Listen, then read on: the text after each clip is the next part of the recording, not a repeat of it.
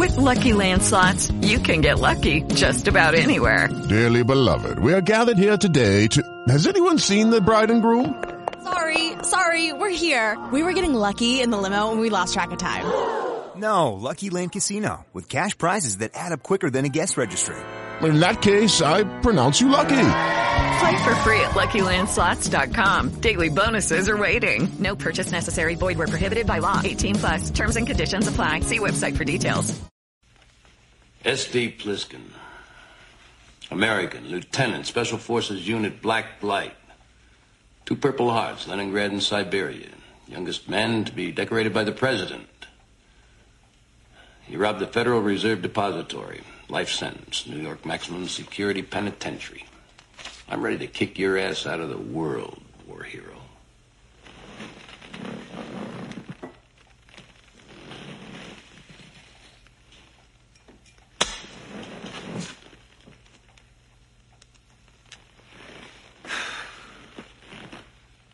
Who are you? Hauk. Police Commissioner. Bob Hauk. Special Forces Unit Texas Thunder. We heard of you too, Plissken. Why are we talking? I have a deal for you. You receive full pardon for every criminal action you've committed in the United States. It was an accident. About an hour ago, a small jet went down inside New York City. The president was on board. President of what? That's not funny, Plissken. You go in, find the president, bring him out in 24 hours, and you're a free man. 24 hours, huh? I'm making you an offer. Bullshit. Straight, just like I said. I'll think about it. No time. Give me an answer. Get a new president. We're still at war, Plissken. We need him alive.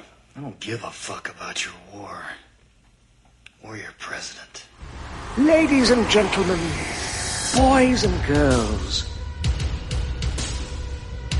dying times here. Woo!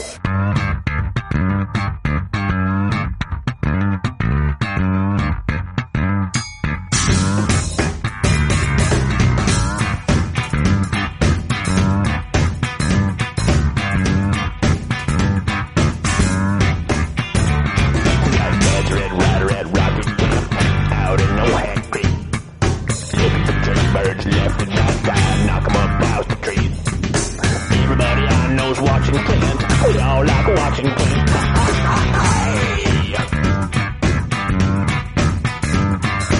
All the other snaps wanna be like Clint. They all wanna be like Clint. But I wanna be like Lee Van Cleef. You know I wanna be like Lee. Whatever happened to Lee Van Cleef? Whatever happened to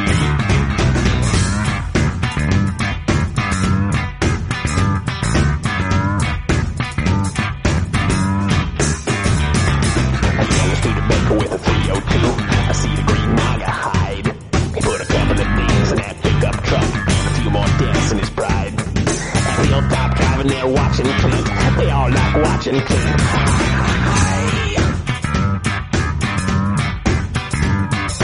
On the big screen they wanna see old Clint. They all wanna see old Clint. But I wanna see Lee Van Cleef. You know I like to see old Lee. Whatever happened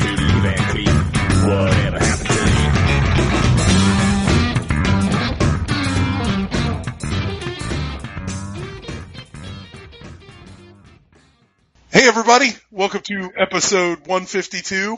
And tonight is me and Tim just by ourselves because we don't have a guest. And holy shit, I am I'm I'm amazed. I'm watching the Saturday Night Live 40th anniversary shit, and all the people on stage that are just coming out are insane. Oh yeah. I don't know why Paul Simon, Paul McCartney, and that weirdo Miley Cyrus are all on the same stage at the same time right now. Well, I, they, I'm hoping McCartney just Jeff Jarrett's her ass with the fucking guitar.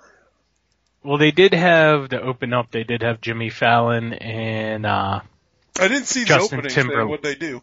is Jimmy Fallon and Justin Timberlake, and they were uh, basically just they did a, a rap song and just Oh. talks about everybody and every character it's been on Saturday Night Live. Of course they did. That sucks. They they should have done something better. I hope they do a tribute to all the people that have died. I hope they do like a, a Farley tribute, a Belushi tribute. They need to do something like that. It'd be awesome. We will see. Yeah, Melissa McCarthy's on there, so fat jokes ahoy. I hope Melissa McCarthy pile drives Peyton Manning. God damn it. Anyway, it's just me and Tim tonight. We're going to talk about some Saturday Night Live shit later, and some alien stuff later, and some Yes. werewolf stuff, and some Repo Jake nonsense. Oh yeah, and I've already I've got an email about Repo Jake, Oh, and yeah? we got questions about Repo Jake. I don't care. Yes, you do. I had never not wanted to watch a movie in my entire life, but I watched Repo Jake. How dare you? I just, man, it's farts. But anyway, what have you watched this week, sir? That's what I'm pulling up now because I've been watching a bunch of random crap, including Megaforce, which was just freaking great. Yeah, we, well, I don't know if it'll be out by the time this is out, but we'll, we'll rep it like it is anyway. We, uh,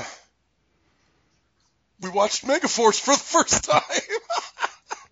it was brilliant. for Two Drink Minimum's uh, commentary podcast, I guess you'd call it. Uh, I disagree. Tim loved it. I, I loved it. I hey, first off, I'd love to thank all Gary and Mm-hmm. his buddies that had us in because I love GI, GI Joe guy. oh, That yeah. that dude beat a dead horse and it just kept getting funnier. that was great. his, his name's Willis Wheeler. Yes, cool I dude. I enjoyed him. He was cracking me up. Yeah, but Megaforce, man, I'm telling you. Come on, Barry Bostwick in his hair. Oh, the hair is ooh, like it, that. That that's hairdo exploitation. It's just the hair, but you know, Megaforce is a shitty fucking movie. I, I so bad until Dude, like great. motorcycles start flying, and then that's it. Nothing. It's a movie where it's a really cool setup, and then they forgot to like pretty much film a movie. yes. It's just a bunch of bullshit. But Megaforce, you, you cannot say Megaforce isn't a precursor to GI Joe cartoon. Oh, sure it is. I mean, literally, it just it's like, wow, somebody owes somebody a paycheck now. Yeah. It just, it, but also too, I ha- as soon as I seen the motorcycles, I had to laugh because Michael Beck's in it. He's also in Battle Truck, and I'm like, holy crap! I'm like, both movies made in the same year. I can't find any connection yet, but something's up. hmm Something is up. It just, it, it, Mega, it just Megaforce was great. I loved it. I'm glad I got the chance to watch that twice. like you twiced it, man. I twiced it in like 36 hours. Jesus. I don't think I'll ever watch it again. I'll, I'll put it that way. I mean, it is definitely like the most 80s product movie I've ever seen Remember, even the good guys win in the 80s. in the 80s. Fucking Henry Silva. Was he a bad dude or not? I don't get it. He, he, he was in possibly the one movie I've ever seen where somebody did not want to kill him. hmm and he's supposed to be the villain. Uh, whatever. So what else did you watch? People can go check that out. Search a two drink minimum podcast. Commentary, sorry. What else did you watch, sir? Okay, well, now that we're talking about the greatness of I gotta uh, turn this. I gotta turn this Saturday Night Live thing off. It's distracting the fuck out of me. I was gonna say, I'm sure it's gonna be funny. That's why I had DVR in it. I'll put it on The Simpsons. Okay, what else did you watch? Okay. Well, uh, apparently I have gotten a bunch of screeners in the past week or two. Uh, long live the UK. keep- Mm-hmm. Evidently, John Portnova's name is the name to drop for free screeners. yes, apparently. Uh, cause I got another one the other day. And, uh, uh, it's called Mother Town, and we'll talk about that in a few minutes here. Um, first movie, and I'm going to tell you right now, uh, it's being released next week, which would be the last week of February, I think like uh, February 25th or something. It's being released under the title Battle Apocalypse. Uh, it's it's a zombie film, and I know you're against zombie films, Kyle. Well, no, not necessarily. It's just hey, there's uh, there's a glut. Well, I'm going to tell you this. Okay, you remember the the African film The Dead that came out a couple years ago? That's the movie I I stood like two minutes before that broken leg walking zombie. Yes, yes. Fucking. But it's two hours long and boring as hell. It- yeah, so I've heard. Okay. Well, I declare this movie Chrysalis, which is also is being released under the name Battle Apocalypse. Uh, filmmaker is John Klein. I told him I have reviewed it already and it's out there on grossmoviereviews.com. I believe this is the interesting zombie film that should have been The Dead.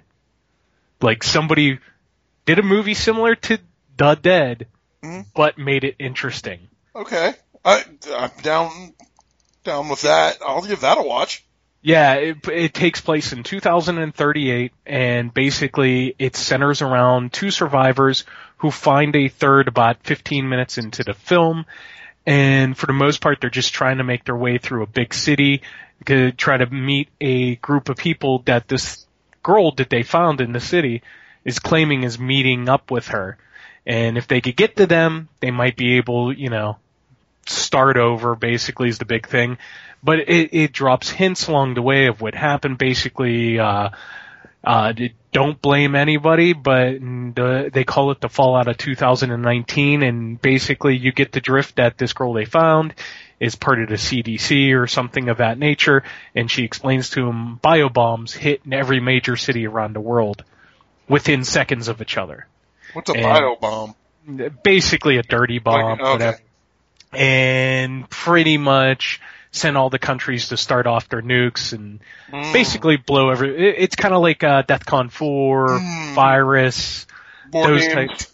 Yeah, that those types of movies. But the only difference is it's taken place 19 years after it's all happened, and pretty much even the zombies, and they don't even call them zombies. They call them the infected, and they pretty much are dying off. They make they like talk about how they go on days not finding anything. And basically this the movie centers around more around the three characters than it does the infected. When the infected shows up yeah there's a couple gore scenes really cool stuff but it relies more on the dialogue and what's going on with the characters at all times. And it's great. It's brilliant. I was gonna say that sounds like a pretty smart way to do it. Yes, it's independent. You could tell he didn't have a ton of money, but he did it the right way. You know what I mean? He, uh, I, with not having a ton of money, the sets and where they were filming at and a lot of these abandoned buildings, I would like to know the location because it fit in beautifully. He he did one hell of a job. I already told him, I said, look, I'm telling you right now, for me, this is the first best of 2015 movie for me. This is the first movie I found this year that I could literally say, hey, when we do our end of the year list, this is going to be on it. It definitely. So if anybody's out there uh, looking for an, a different zombie movie, Battle Apocalypse comes out like February 25th on video on demand, DVD, everywhere. So check it out. Definitely. I think, like I said, Kyle, he, where the dead failed, he figured out a way to make it. He succeeded. Cool. It's it, it just I I understood what the dead was trying to do, but that movie is just deadly boring at times. Where Chrysalis, aka Battle Apocalypse, it's interesting the whole way through. Uh, I gave it four out of four. Something definitely to check out. Ooh, got high marks. Yes. Uh, Legacy, Legacy of Thorn from the UK. I Another- saw this and I'm like, is this like a? I was gonna ask, is this like a Halloween fan film? And then I saw the the the box and I'm like, no, this is not.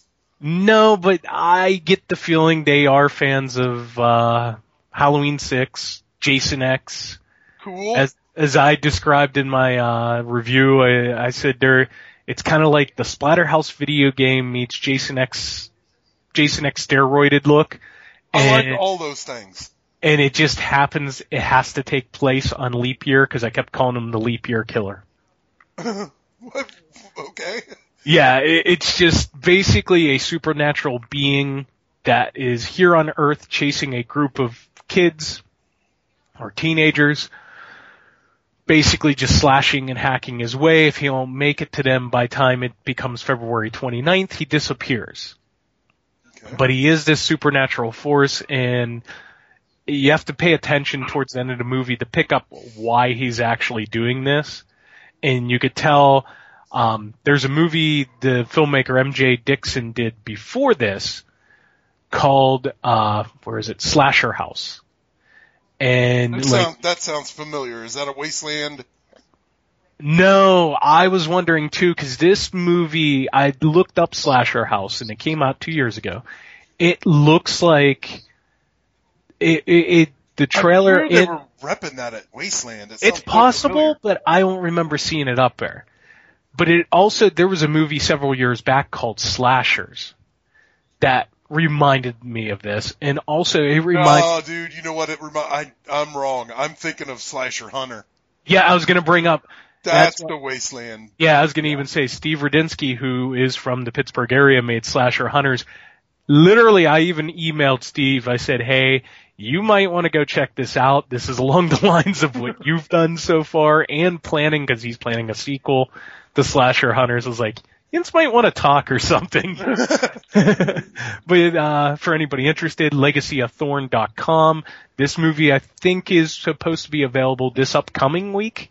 So check it out if you get the chance.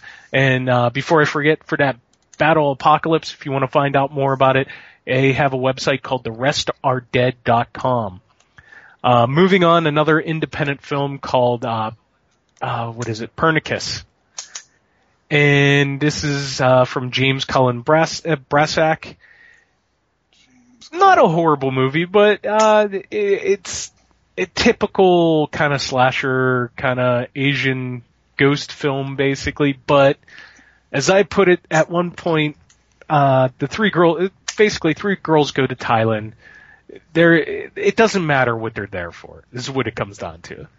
They go to Thailand. They don't pay tribute to a gold statue that's of a kid that's kind of creepy. Oh, you don't not do that. Yeah, and basically this freaky gold statue, you know, does something and they pick up three dudes and they think they get roofied and next thing you know they go all toe tag pictures on these three dudes. It's like Hostel for about 10 minutes. Awesome. And basically they wake up, all their gold jewelry is gone and hey, let's go talk to the witch down the street and see what's going on. and, and that's pretty much the movie basically. It's cool cool ending. I will give them credit for that. This, uh, keep your eyes out if you do. This movie is coming out in about three weeks. Uh, definitely keep your eye out if you're watching this movie. It does have an un-Hollywood horror ending. I did, I'll give it, I give them props for that. I, I did enjoy that. Uh, we did talk Megaforce already. Uh, watch the Deadly Spawn, which we're going to talk about next week. Next week. Has some really cool ass creatures in it. Uh, I've never seen it. I I seen it a while ago. Deadly Spawn is one of the first movies Bruce Lentz an incredibly strange video told me to rent. It was one of it was like the second or third time I was at incredibly strange video. He's like, "You need to see this movie." And that was how I seen it. I'm glad I rewatched it. It's out on Blu-ray now. Um, did you get my email about the that weird free site that we've had? Yeah, it's a, it's like not, it doesn't really work.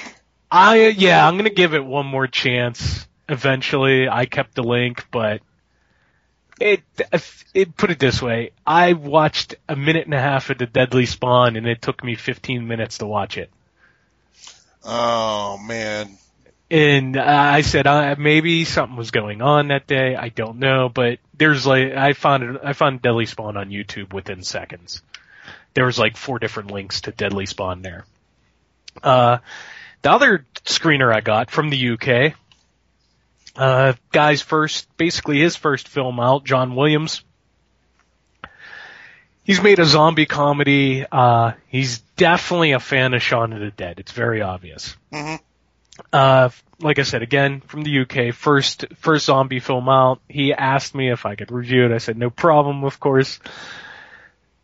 Basically, two guys find a weird naked dude in a shower and the zombie apocalypse begins. Literally, that's how the movie starts.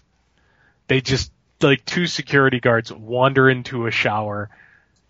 Just some dude just sitting there naked with his head against the wall and he becomes a zombie and the zombie apocalypse happens.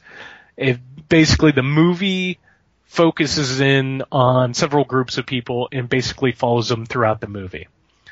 Now, the movie has its funny moments. Definitely, uh, there's a scene where there's two dudes, S&M scene, and basically their slave master, this woman says she ain't gotta go to work, and these two dudes are wearing gimp masks, and they're tied up. She doesn't come back for them. it it shows an hour later. It, they begin to start talking. So every like five ten minutes into the movie, they cut back to these two guys, and they're just sitting there talking about families and all kinds of other stuff. in these masks, I couldn't stop laughing. Excuse me. Bad thing is, this movie is two hours long. Mm, that's a no-no for independence, I think. Yeah, yeah, you really gotta have an idea to keep it going. Especially, uh, the movie was made for 500 pounds, which I believe is very, very, yeah, very, very cheap.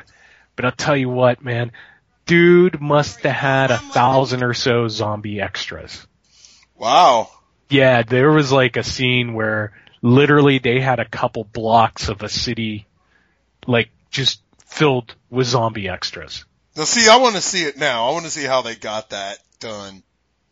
Yeah, it just, it's, it- it's, the movie is good. It, I mean, for a first time effort, I enjoyed it. I mean, it's not like, hey, this is the next greatest zombie movie, but it was, it kept me interested. And then about, I'd say about the 75 minute mark, 70 minute mark is where they introduce like these two, like military SWAT guys. And that's where just the movie comes to a screeching halt and just, it just gets sucked down this hole of boringness. It, it just literally, it kills any momentum this movie has. That sucks. Yeah, I mean, I feel bad because I'm reviewing the movie and I liked it, but it's like, this is one of the things that happens when you're a first time filmmaker. Uh, you can run into these things. You don't edit it down or, you know, something like this you think sounds great on paper or in the script. And when it comes out on film and it just doesn't, doesn't look right. And in this case it doesn't, but I, like I said, there's certain things about it, but I'll give him credit, man. I'm telling you, he had literally like a thousand zombie extras in this. And here, if you don't mind, if you want to like scan through it, I still have a link to it if you want it. Yeah, I'll watch it. Look, that's not a that that editing thing is not just an independent movie No, but I do. I mean, see, uh, uh, Return of the King is probably like the worst example of that. You gotta some stuff it just doesn't work. I noticed that through a lot of first time filmmakers. A lot of times, Yeah. I, I I'll see they do that kind of stuff, and don't know why, but That's what deleted scenes are for. You know what I mean? yeah, there you go, sir. Cool. I'll watch that. Like I said, but it, it has its funny ass moments. It does, and that, that's why I'm curious to see what this guy does next.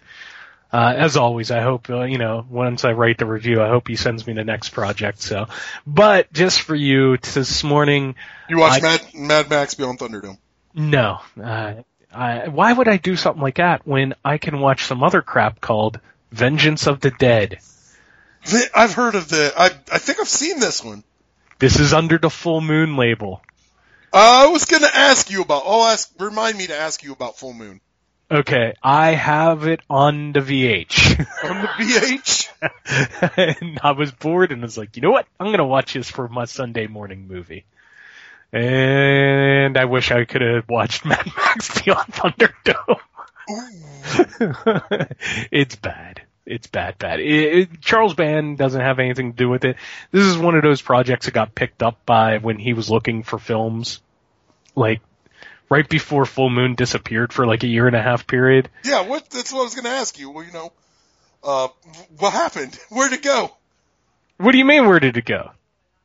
Where did the fucking Full Moon like hasn't had anything out forever? Well, there's they're And busy. I was also going to ask you what you got on the. Did they have the Valentine's Day 50% off sale this year? Yes, they did. Yes, Did you they get did. Anything? I did not get anything this year. Uh, one, Because I'm you broke. have like it Yeah. all already. one, I'm broke, but two, um, one of the reasons I've stayed away from the 50% off sale was the past two years have been different. Like back in, like two years ago, Full Moon used to do, uh, when they did their Valentine's Day sale, it was a sale like no other sale. I don't care what Shout Factory throws out there, Synapse, any of those DVD companies. Full Moon used to do everything 50% off. And the kicker was free shipping. hmm And the other kicker was if you were a Full Moon member, you were able to get more money off. So of course, like they, I, I got something like, what was it, eight DVDs or something two years ago for like 19 bucks. That is awesome deal. Yeah. So, but now they don't allow you to use your membership card.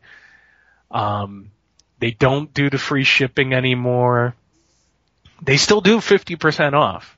I mean, it's still a good sale, but it's not as great as it used to be.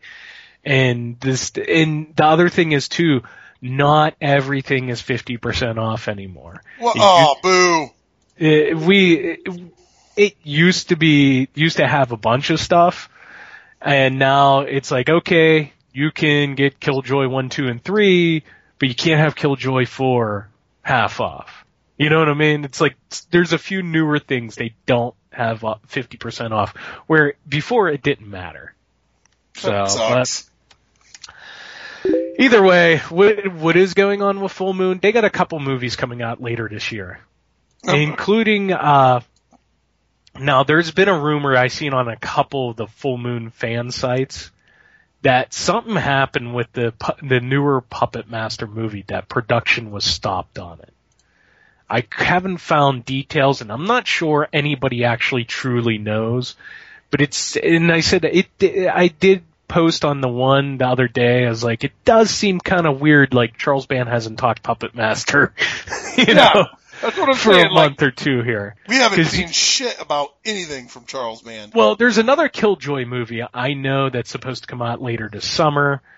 Um, uh, there's another movie I forget what it is from Full Moon that's supposed to be out by the it was scheduled to come out like May or June, but this there this new Puppet Master movie like this we're supposed to be seeing it right now, and it's we're not. So I I I don't know.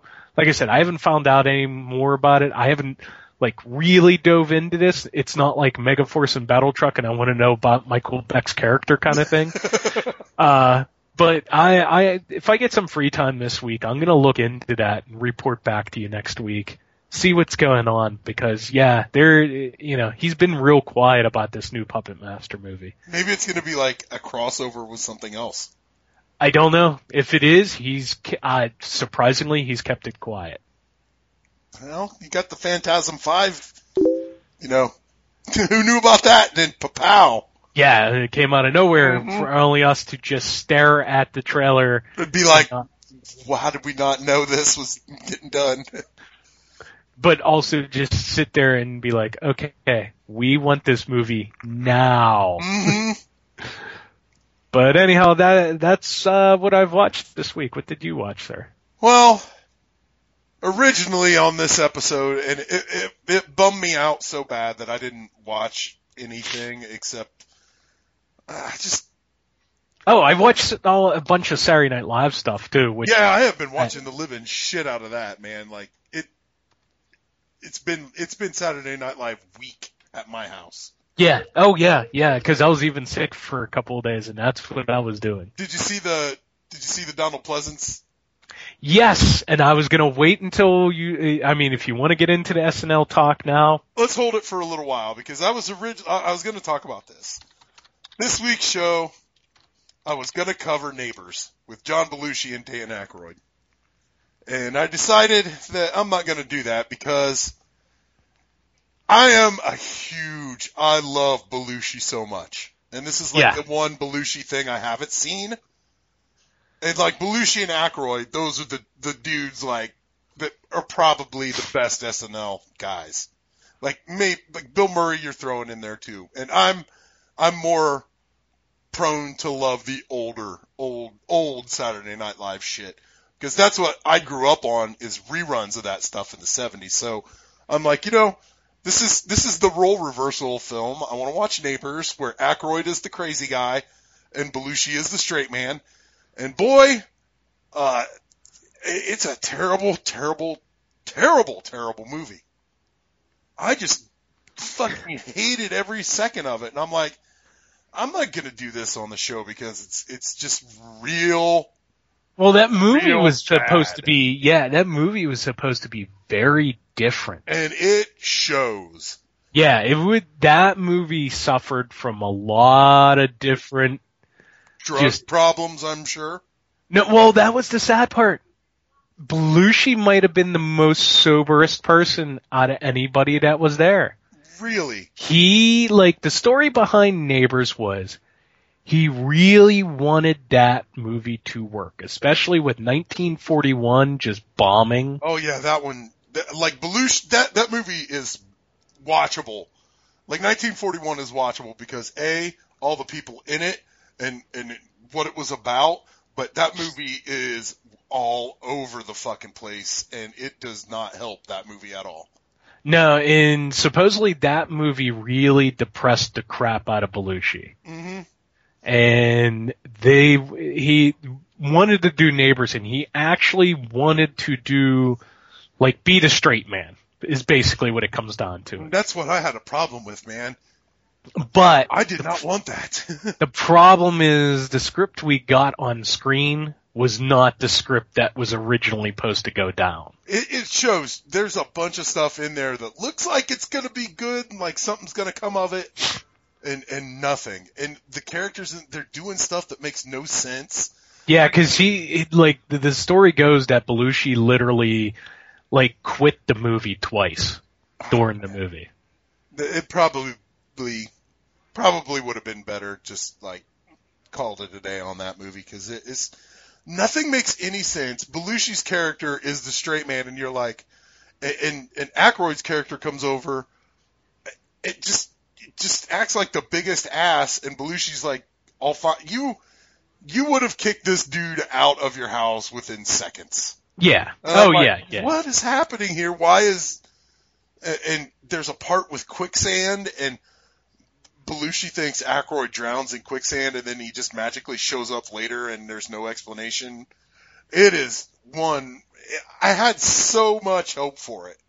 Oh yeah, but it, yeah, it, and- like I said, this movie really, like Belushi, it not only pissed him off, but it depressed the crap out of him because it literally, like, basically killed what he was trying to accomplish. He thought, or at least thought he was accomplishing, and felt like they, like certain Hollywood types were trying to basically just, I don't know how to put it, basically Like submarine his career. yeah, yeah, yeah, yeah, yeah. Yeah. That- I know he was up for that a Took movie too. Yeah, Killed everybody that like tried to do a Took. Everybody died. yeah. You've it- heard of that, right? Yes, yeah, I have. And that was one of those things, and like it, it really for Belushi, it really, I think, was the beginning of the end. Let's say, That would not surprise. That started the Coke train. yeah, because I, I it, because he was like sober for that movie, and then things just went south quick. God damn. Well, maybe that's why I hate that movie because it was a defining factor in his death. Maybe. I don't that's, know. that's what. Yeah, I was gonna say that's what some people are claiming. That's the the story of many stories around it. So, yeah, go figure. Yeah, I, I was just, I'm not gonna, I, I told you, I'm not gonna fucking, you know, talk about that movie because it's just real bad. Real, real bad. and I had hopes for it, but I'm glad, I, I am glad I got to see it, finally. I could put all the Belushi stuff to bed, but we were talking about SNL Yes. and the 40th anniversary show is on right now. Yep. So, what, what, what what's your history with SNL? Well, I, I was even going to talk about this story, which leads into this. Uh, but my history of Saturday Night Live, and somebody brought it up to me last night or the night before. I think uh, Chuck Connors' wife brought it up and said, "I thought you and Dan would like us." You mean screen legend Chuck Connors? Yes. Here, and I will, like, you have to give me a minute. I will send you the link to it. Okay. It it is Bill Cardille explaining that for five years, how Chiller Theater was the only show on that pushed Saturday Night Live off. If you lived in Pittsburgh, Saturday Night Live didn't come on. Wow, that's impressive. Yeah, and it's a cool video. And here, I'll share it to your Facebook page right now. Yeah, it's really cool stuff because I remember this because me seeing Saturday Night Live, I remember watching, um, back then, I don't know if they called it syndication or not, but seeing them in half hour episodes. On on Like- Comedy Central. No, no, way before that. We're talking before cable, like before we had cable in our house when I was a kid. I'd watch them like on a Friday night or a Saturday night with my mom, like at six or seven o'clock, and be flipping back and forth between WCW wrestling and this. And they were on like channel, like one of the channels you had to use the rabbit ears just to get it to come in. hmm And it just it was like WPTT or something like that. And they played it like six to seven, and it'd literally be broken into two half hour episodes. And that was how I watched a lot of the older episodes of Saturday Night Live of the first five years. Then, uh, and again, like I said, Bill Cardille, he talks about in this link that I sent you, he talks about how by the end of this five year period, Chiller Theater was the only show in America that was playing on NBC at 11:30. Everywhere else, every other station, every other major city was playing Saturday Night Live. Hmm. Channel 11 here in Pittsburgh got such good ratings with Chiller Theater that they played Chiller Theater instead of Saturday Night Live. And I was explaining to Chuck's wife, I remember hearing stories about bars would not close until the end of the second movie of Chiller Theater. I would hear stories about how there would be Chiller Theater parties at bars in people's houses. Uh, back in the day, like we're even talking before Saturday Night Live existed, like back in the early 70s, late 60s, that kind of stuff. But during this time, I've always heard stories that there would be certain bars, and because he played two movies, it wouldn't like, you knew it was like, uh, past last call when the second movie was still going and they would just shut the door but they were still serving drinks just, Sure, yeah, yeah. yeah it just it, they you were supposed to be out the door it's two o'clock in the morning but that second movie on chiller theater would still be going attacking a mushroom people or what you know A tango. yeah, whatever they he would be showing that night, it would be still going, and people wouldn't leave the bar. So until that was over, until that show was over, like it was this unwritten rule that I heard about. Like, eh, you know, these days the police go and basically, if your place isn't shut down by two thirty, We have those in Indiana. You know what they're called? what's that? They're they're state excise dudes that will come into the bar and and card people and make sure everything's going on. They're called liquor dicks. okay, well, you know, it, it They was also come in. They also come in the bar to make sure nobody's got any Cherry Master machines going on. you know, if, if you don't know what Cherry Master machines, No, I do. They're slot machines. Dude, They uh, get the the everybody at the Legions, everybody at the Moose, everybody at the Eagles, everybody everybody. They always get like the two day tip off that the that get get the fucking Cherry machines out of town. Oh, believe me, I knew because uh, part of my paper route when I was a kid, 12 years old, Brookline Boulevard, which is now like a few blocks from my house. I don't live far from it. I had a few storefronts I deliver papers to. Everybody on Brookline Boulevard pretty much had a Cherry Master machine. Mm. Yeah, we had them around here too. And they all pretty much, I think they were illegal up until like last year. and all these places had them. And like you said, they would get a tip and there would be that one storefront. It'd be on the local 11 o'clock news that they were getting, like the machines were getting taken out. Yep. it was funny. but yeah, I'd be going into these places. I'd be buying some penny fish, Swedish fish, and dude be in there be like, I just want 450 bucks. Yep. hmm That's my cousin Lori. She is magic at. We we go eat at the Le- a lot of people in Portland eat at the Legion and stuff because it's real good food. And she'd be in there playing. I want three hundred twenty dollars on the Cherry Masters. She'd come in and she'd be like, "Fill my purse," and you couldn't pick her purse up because it was full of change. If you hit somebody with this purse, it's like getting hit with a fucking baseball bat. It'd kill you. But yeah, as a, yeah, like I was explaining to her, I would always I heard these stories, but in 1980 when NBC finally forced Chiller Theater to go to start playing at one o'clock in the morning, like that was when I really remember Chiller Theater because by then I'm five years old, and that's when I was really getting into Saturday Night Live, and then plus 81 got Eddie Murphy and Joe Piscopo. Um, Piscopo's on this tonight. I seen his name. yeah, yeah, yeah. It- everybody Piscopolio. and that's where Saturday Night Live started for me, and I loved all the Belushi sketches. And but during the early '80s, Mary Gross, because I remember like my brother being almost eight years older than me, would be watching Mary Gross like 82, 83. I'd be like, I'd be like telling him like, dude, there's our cousin. He'd just stare at me. she was. I I really loved watching Eddie Murphy, Piscopo, Mary Gross, Tim Kazurinsky, just because we talked about a few weeks ago. Him with uh, doing- Kazurinsky's awesome. yeah, him doing the skits with the ape, with, Yep. the, with the monkey, and basically he comes out and says, "Yeah, they stopped the sketches because they The apparently monkeys after- were going to try to kill him. yes, I just I thought that was awesome. It's the dumbest skit in the world, but it was great because it was like, who the hell would put live monkeys in a skit? And the dude's married to one. It just, it was funny stuff. But that was the early days of SNL for me, and just explaining it to Chuck's wife there about that stuff. Yeah, it- apparently the first five years, and Bill Cardille in that little three minute link I sent you, he explains why and what was going on and stuff. It's pretty cool. That's awesome. I I grew up watching reruns of of the old, super old Saturday Night Live because around me they played on PBS.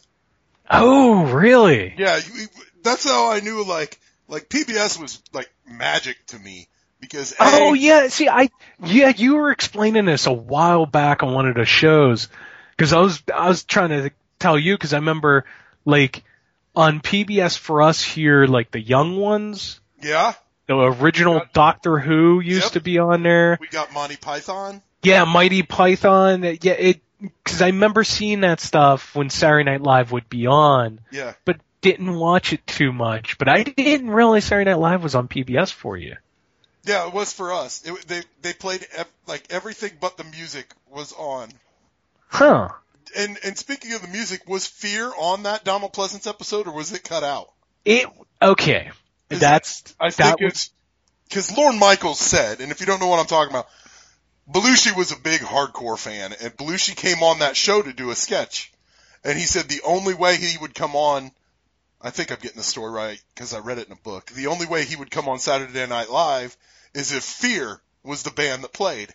So Fear invited all their punk rock hardcore buddies from New York to come up when they played, and they fucked that place up. And and Lorne Michaels said that will never ever be fucking shown ever again. And I was curious if they sh- actually showed Fear Play. Uh, well, that's what I was going to ask you. Did you happen to watch the episode that showed on VH1 Classic? No, I have it on DVR. I haven't watched. it. Okay. Uh, yeah, it's This it was- is- it's weird because they don't show anything. Ah, I, fi- I figured. It literally Donald Pleasence is in the first skit and that's it. Yeah, I wondered if this was Donald Pleasence coming off of Halloween or Halloween 2. Halloween 2, I believe. I wondered.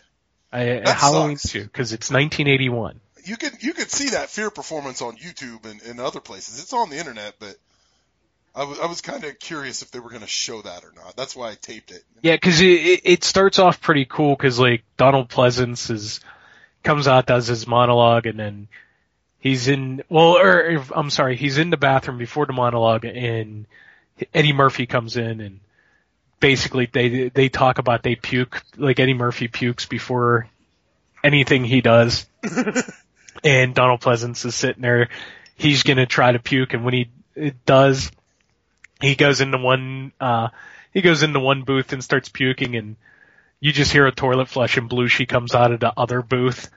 Like he just all of a sudden appears out of the booth and everybody goes nuts cause it's Belushi. Mhm. And that was, that was it. That was the last time you seen Donald Pleasence. That was, they did, in, so you got the butchered. We got the butchered. Oh yeah, and some of the sketches that were on there, they were. I was just like, this isn't even nearly funny. Like, it was horrible. Well, what are some of your favorite sketches? Because I, I, I, I am familiar with like the super old stuff, and Mhm. then like the '90s stuff with you know Mike Oh. Myers and Carvey Yeah. and all those dudes. What What are some of your favorite I sketches okay. Well, like besides the ultimate Dan Aykroyd's Bag of Glass? bag of glass and Bassomatic. Bassomatic. No, Uh, I love that stuff, but I like I love the Killer Bees. I love the Blues Brothers, Yep. of course. Blue, like eh, the samurai thing, anything with Belushi, I always enjoyed. But uh stuff that was definitely memorable for me. Um, Gumby, damn it, hmm just him as Gumby and Mr. Robinson. Mr. Robinson's Neighborhood. Kill my landlord.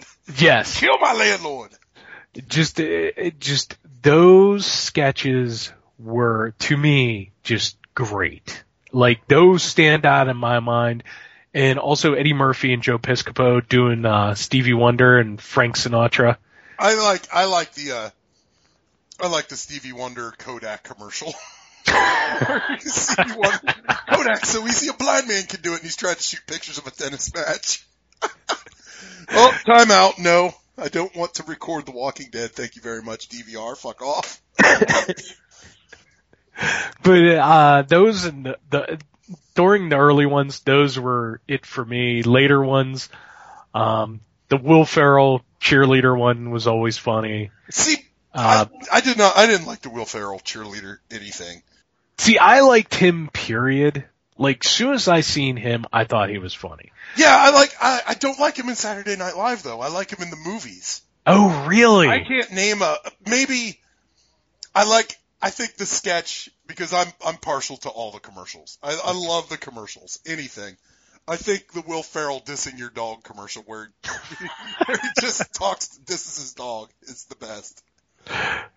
Oh man, but I, I was gonna say too, I do, like you, I do enjoy, uh, Wayne's World. Wayne's World was great. I wasn't a fan of Wayne's World either. Ah, see, I, I was, see, I thought you said you did, but I, I loved Wayne's World. That hit, that, I loved the movies. I loved everything about that stuff. I loved, uh, Church Chat was another good chat. one. Satan. Yeah, cause, cause they did two of the best ones for Church Chat, and I seen it. Did you happen to catch the Sam Kinison episode? No, uh-uh. They did, yeah. They have uh, Sam Kinison. Uh, church lady talks to Sam Kinison. Oh well, he was a preacher. That makes sense. Yeah. Yeah, yeah. But there is an episode out there with the church lady, church lady having Ozzy Osbourne on, Mm. I've seen And- that. and that one's really good. I I've always enjoyed the church lady. That that was for me, uh, like memorable ones throughout the years. I gotta pick. Uh, let's see. I got I gotta pick any anything with Belushi. Yeah, oh, with yeah. Eddie Murphy back in the day. Yeah, I love the Coneheads. really I love the Coneheads, especially the Coneheads when they were on Family Feud. I, I think I think the Coneheads movie is actually fucking hilarious too. I always forget about the Coneheads, but they are, yeah. I, I, I could see that. And absolutely 100% anything with Jon Lovitz, especially Master Thespian. I was gonna say Hanukkah Harry. guy, Hanukkah Yeah. Harry, yep, Hanukkah Harry was what did it for me. or or Satan. That's Satan, probably yeah. my favorite thing of Saturday Night Live ever is Jon Lovitz as Satan. Worship me. but I got a I got a list up, and Okay. it's, the, it's the top 141 cast members of all time ranked. Jesus, I know. Okay, I know- take a guess at 10. Take Okay, take- well, I was gonna say, I know if you're looking for lists, I know VH1 Classic, like they're doing a special SNL webpage where they got every list known to man. Mhm, I think Like that's what a- I'm on. Okay, Or no, I'm on RollingStone.com. so uh, are we talking hosts or No, no, no, char- cast members. cast members? Mhm. Give, Uh, give us your top 10 cast members and we'll see. uh, Well, okay, who you who you think number one is? uh, Belushi. Of course, yes, you win. Yeah. I, but I will say I gotta wonder who's number two because I kind of feel it should be Eddie Murphy. It is. Okay. Uh, If it wasn't, I would have been kind of disappointed because it's like, if there was anybody besides Belushi it really had the impact, and I know they always talk about Chevy Chase, but he was only there for the one year and basically sporadic throughout. I always felt like Eddie Murphy was that guy. Like, he did what Belushi did. You know Did what I'm saying? anybody ever get that hot? Eddie Murphy in the, in like the early '80s. Jesus Christ, Yeah, 48 Hours, Beverly Hills Cop, and, uh, Golden Child. Well, even before Golden Child, there was something else he did at that time too. Like he he just Trading Places. yes, trading places. There you go. Yeah, he, he just like he did. He, he was gold, and, and I don't think there was another cast member that got that hot. No, Ever. you're absolutely right. No one ever got that good. Um, third, I'm gonna. Well, hold on, because my webpage just crashed. Go ahead. Uh, I'll look it up. I'll Google that shit real quick. Okay, uh, third. phew. I don't know. It's kind of tough between Dan Aykroyd and Will Ferrell. Well, Cookie Cookie Monster made an appearance, Uh huh. and it was actually funny. Well, before I get to number three, like I'm looking at the top because the page is loading, and this has got to be a fucked up list because the top it's got it's got 141 and Victoria Jackson's 138. She needs to be higher. Gilbert Gottfried needs to be higher. He's 137. Colin yeah, but Quinn- he's he. But Gilbert Gottfried is one of those people that came in 1980. That literally before the whole Anthony Michael Hall and Robert that stuff. Downey Jr. weird Yeah. season. yeah, 1980 was another year where they just cleared people out and just like they like a few of a few of the primetime players left. There was a couple. I'm trying to think. Bill Murray was still sitting around. Um, I don't know if Aykroyd was or not. I don't. I think he was gone by then. Laraine Newman might have been still there. Gilda Radner might have been still there for one more year. There was a couple of them, but the end of 1980, like when it got to the, in 1981, at the end of that, that was where they basically said to everyone besides Brian Doyle Murray, uh, and Piscopo, I think might have like sneaked in towards the end there. I think except for those two guys, I told everybody go home. Is that when they they saved Lovitz from the fire? Like the last sketch of the year? I don't No, think- that, that that's Yeah. no, that's several years down the line. where they were going to gut the whole cast and Lorne Michaels saved Lovitz from the fire. Yeah, that's a yeah, that's a that is a season finale Saturday Night Live. I don't know what year that is though. But they've got okay. Who's who was who was the best news anchor guy? Well, that was the other thing I forgot to mention. I was going to say Norm Macdonald was one of my favorites of all time. Talking other ske- uh, talking about uh skits, but I was going to say Norm Macdonald for me I can't decide between him or Dennis Miller. I was going to say Dennis Miller was really good, but there hasn't been anybody since Norm Macdonald that's been worthy of even watching. Yeah, because they've got Norm Macdonald at 131, and then Randy Quaid's at 134. Yeah, it just I I don't care. Like they were talking about on the radio about how Colin Quinn has even come out recently saying one of the things he regrets in his career was being the weekend update anchor for the one season. Colin Quinn is like you either like that guy or hate him. I love Colin Quinn. I've loved him since he was on Remote Control. That fucking MTV Yeah, he was show. he's funny, but yeah, he was bad on weekend update. It- I, they thought he was all right. They didn't Ah. have anybody else to do it. no, well, yeah, they didn't really have anybody else. But anyway, back back to number three. They have Tina Fey as number three. Mm, see, I I think part of that is because Somebody got a movie coming out. That's why. that. Well, not only that, I think part of it is they they've pushed. I can't stand She is funny. Don't get me wrong. She is funny. I don't I think, think so. part of it is the Sarah Palin thing, but if I'm gonna pick one of the newer female cast members, like in the past 15, 20 years, I would have went with Cheri Oteri uh, before Tina Fey. Yeah, I liked her. I don't like Tina Fey or that girl that she's always with. Amy Poehler. Yeah. Oh man, something about Amy Poehler's face. It's just. See, I think that I think part I think part of the problem for me is they just they push them down your throat. Like yeah, you're they do. like you're supposed to find them funny even when they're not funny. I like it, it, just no. I see. I would have picked Cheri Oteri over her. Who for- you got? At, who you got at number four? And um, It's not an original cast member. really, Yeah. Uh, then I would uh, uh, just throwing it out there. Chris Farley. Nope. Mike Myers.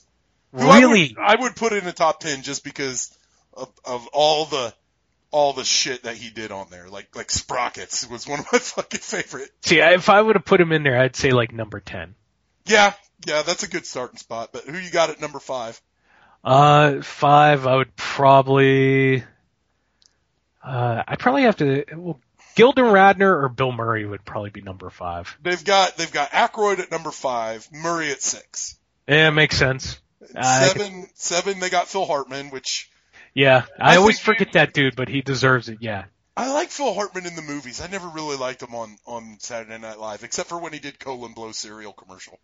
Yeah, but Hartman doing, uh, Frankenstein and, Oh, I forgot about Frankenstein. Or Yeah. Frozen Caveman Lawyer. uh, yes, I was gonna say, Hartman is one of those, uh, he's one of those cast members, like, uh, Lovitz. I think you don't realize how funny those guys were until you see some of the older episodes. hmm Where some of the older skits from, uh, from No Matter When don't hold up. Those guys are still funny. Like those, some of those skits are just downright hilarious. Still. Well, well, Hartman's like I, the thing to me about Hartman is you you go back and watch all this '80s shit, and he's in everything, yeah. and oh, you he- never knew. Yeah, he's in. He's always like he's in almost every single skit they did. He, was, the original Captain Carl in that Pee Wee's Yes. HBO special. Yeah, I was telling the wife about that the other day. Yeah. That dude was in everything. But then they got Amy Poehler at eight, and how Amy Poehler beat Gilda Radner is Yes, that- I was gonna a- that's a say- bullshit call. And I think that's I I think people forget how funny Gilda Radner was. I It think was Rosanna Rosanna Dan. I forgot. yes. And I think that's just I think that that choice is just like a generation. If you if it's somebody it's like under 30, they're going to pick Amy Poehler. It's somebody over like 40, they're picking Gilda Radner for number 8. And they got they got uh, at, at the ten spot they got Chevy Chase, who he's on there for three years. I just I think his mark. He is was he? Yeah, no, he wasn't an original. Yeah, he was. He, yeah, he was on full time first year. The after that, he wasn't on as many episodes as everybody leads you to believe. Yeah. Look, you gotta you have to put Farley in the top ten. Because that's how Bur- Bill Murray got in was because Chevy Chase left, hmm and Bill Murray got into a bunch of those early episodes and became part of the not ready for primetime players. You gotta you gotta put you gotta have Farley in there. You have to have Farley in your top ten. Yeah, oh yeah, I have no problem with that. And I'll, I'll tell you what, David Spade only has a career because he hung out with Chris Farley. that son of a bitch has never been funny ever. He's he's had his moments, but it, it, it just he yeah, with Chris Farley next to him, he did. Eh, Anybody it- could have been next to Chris Farley. And I was gonna say if there's a number eleven, Adam Sandler got to be like number eleven, because yeah, he did. I, I would put him in my top 20 definitely, but he would be probably 18 because ah. again he did a lot of funny stuff on. yeah, Saturday but I can't separate the shit Adam Sandler we have now from the good Adam Sandler we have. I know. Uh, yeah, I know what it's you're saying. real hard to do that. I know what you're saying, but I'm going by what he did on the show, though. I love that old man too. I would have to put that old man in in, in my top 10. Oh, what's his name? Tim Kazurinsky. love that dude. But that's enough SNL. do, do you still watch it? Oh, wait a minute. What, we we got an honorable mention in my top 10. Father Guido Sarducci. Ah, yes. have that dude in there somewhere. Love that man. Love that man. Every anytime there's been episodes or anything like that have popped up on TV, like I come across and it's like if I see Father Guido Sarducci like in the little scroll or whatever, like who's on the episode, Yeah. I will sit there and watch that episode until he comes on. hmm Cause there's a, Guido Sarducci going into fucking Hall of Fame this week. Cause that dude actually showed up on Saturday Night Live, I think, three years ago or five years ago. He was on an episode. That guy's still alive? You gotta be shitting me. I don't know if he's still alive today, but I know he was a few years ago because he was on an episode. Do you still do you still watch it?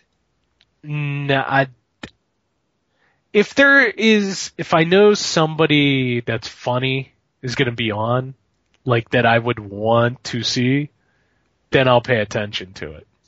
I, I watch if I hear stuff from other people, like you telling me about the Five Timers Club. I'll watch it. Yes. Oh yeah. If I know that's coming on, I'll watch it. And You know nobody knew that was coming on. that was just great. Yeah, well, but you know what though? When Timberlake was doing another appearance, I caught some of the other stuff he did before that, so I like made a point to watch it, and I was glad I did. So it's like when I when I know he's gonna be on, it's gonna be funny. Yeah. But enough Saturday Night Live. Enough talking. We'll we'll take a break, and uh, when we come back, we will answer some questions. Oh, I just saw Silver Sarah Silverman's face pop up. I can't stand her ass. So. Yeah, she was on for one year. I think ninety three, ninety four. Any any any girl, I she is anti-comedy to me. I can't stand her at all. She's had a few moments, but I don't like my thing is I don't understand her popularity. Mhm. Is my thing. Me neither. But on that note, we'll take a break and we'll come back.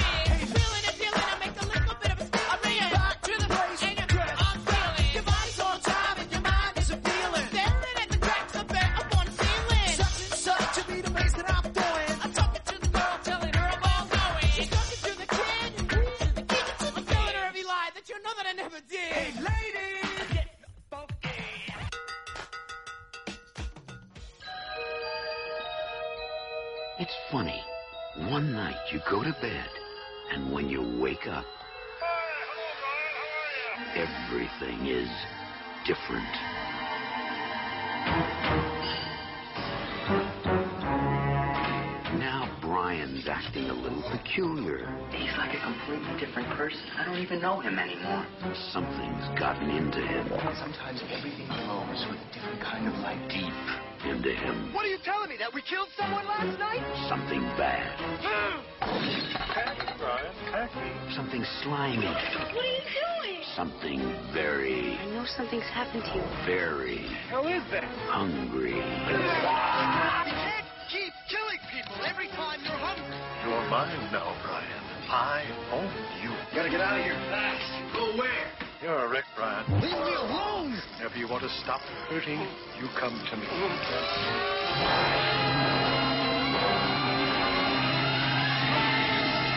Brain damage. It will turn you inside out.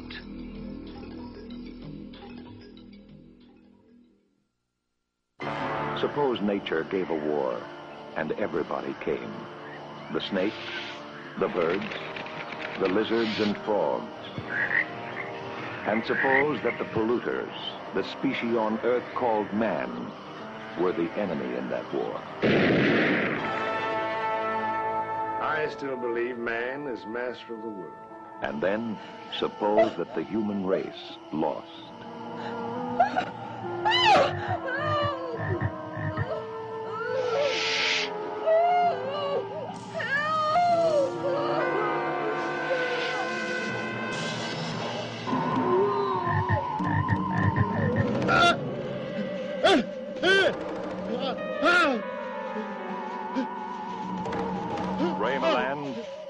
Elliott, Joan Van Ark, Adam Roarke, Judy Pace. First of all, we're going to have to try to find out our Stuart and Michael. I'll Be very honest with you. I don't think we will. Not alive, anyway. You talking big because you're the only one making any sense around here. But whether we find them or not, we've got to get off this damn island. All of us, now. And I am asking to get the hell out of here with someone or by myself.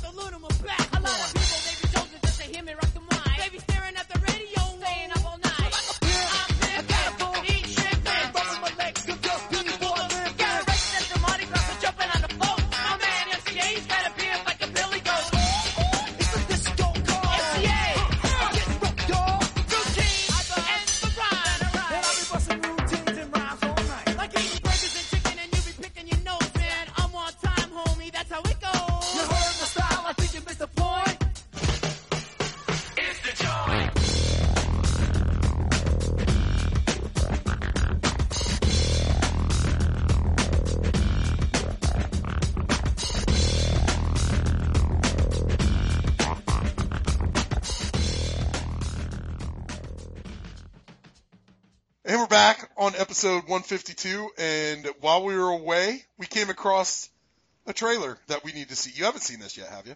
I don't believe so. This yeah, is we've been we've talked about this on the show a couple times. It's uh the t- the first trailer for Crimson Gil- Peak. Yeah, Guillermo del Toro's Crimson Peak. We're gonna watch it. So hit hit hit it right now. I'm check this out because I, I I don't know. I've wanted to see this though. Ghosts are real. Oh no, guys. Ghost are real. I hope this is a Lovecraft thing. Would you be mine? Uh oh, Loki's gonna fuck up stuff. I was gonna say that's the only thing I could see him as. Yeah, I don't think I'll ever see anything with Loki out of that guy. That unsafe. Super creepy.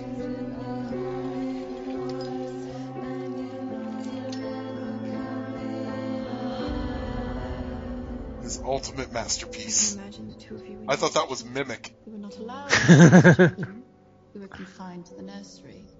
The This looks too Victorian for me, man. This screaming woman in black. Yeah, I was thinking the same thing. Maybe it's Woman in Black 3. That'd be cool. Oh wow, big fucking steam thing. Proceed with caution. Huh. Has anyone died in this house? Specific deaths, violent deaths.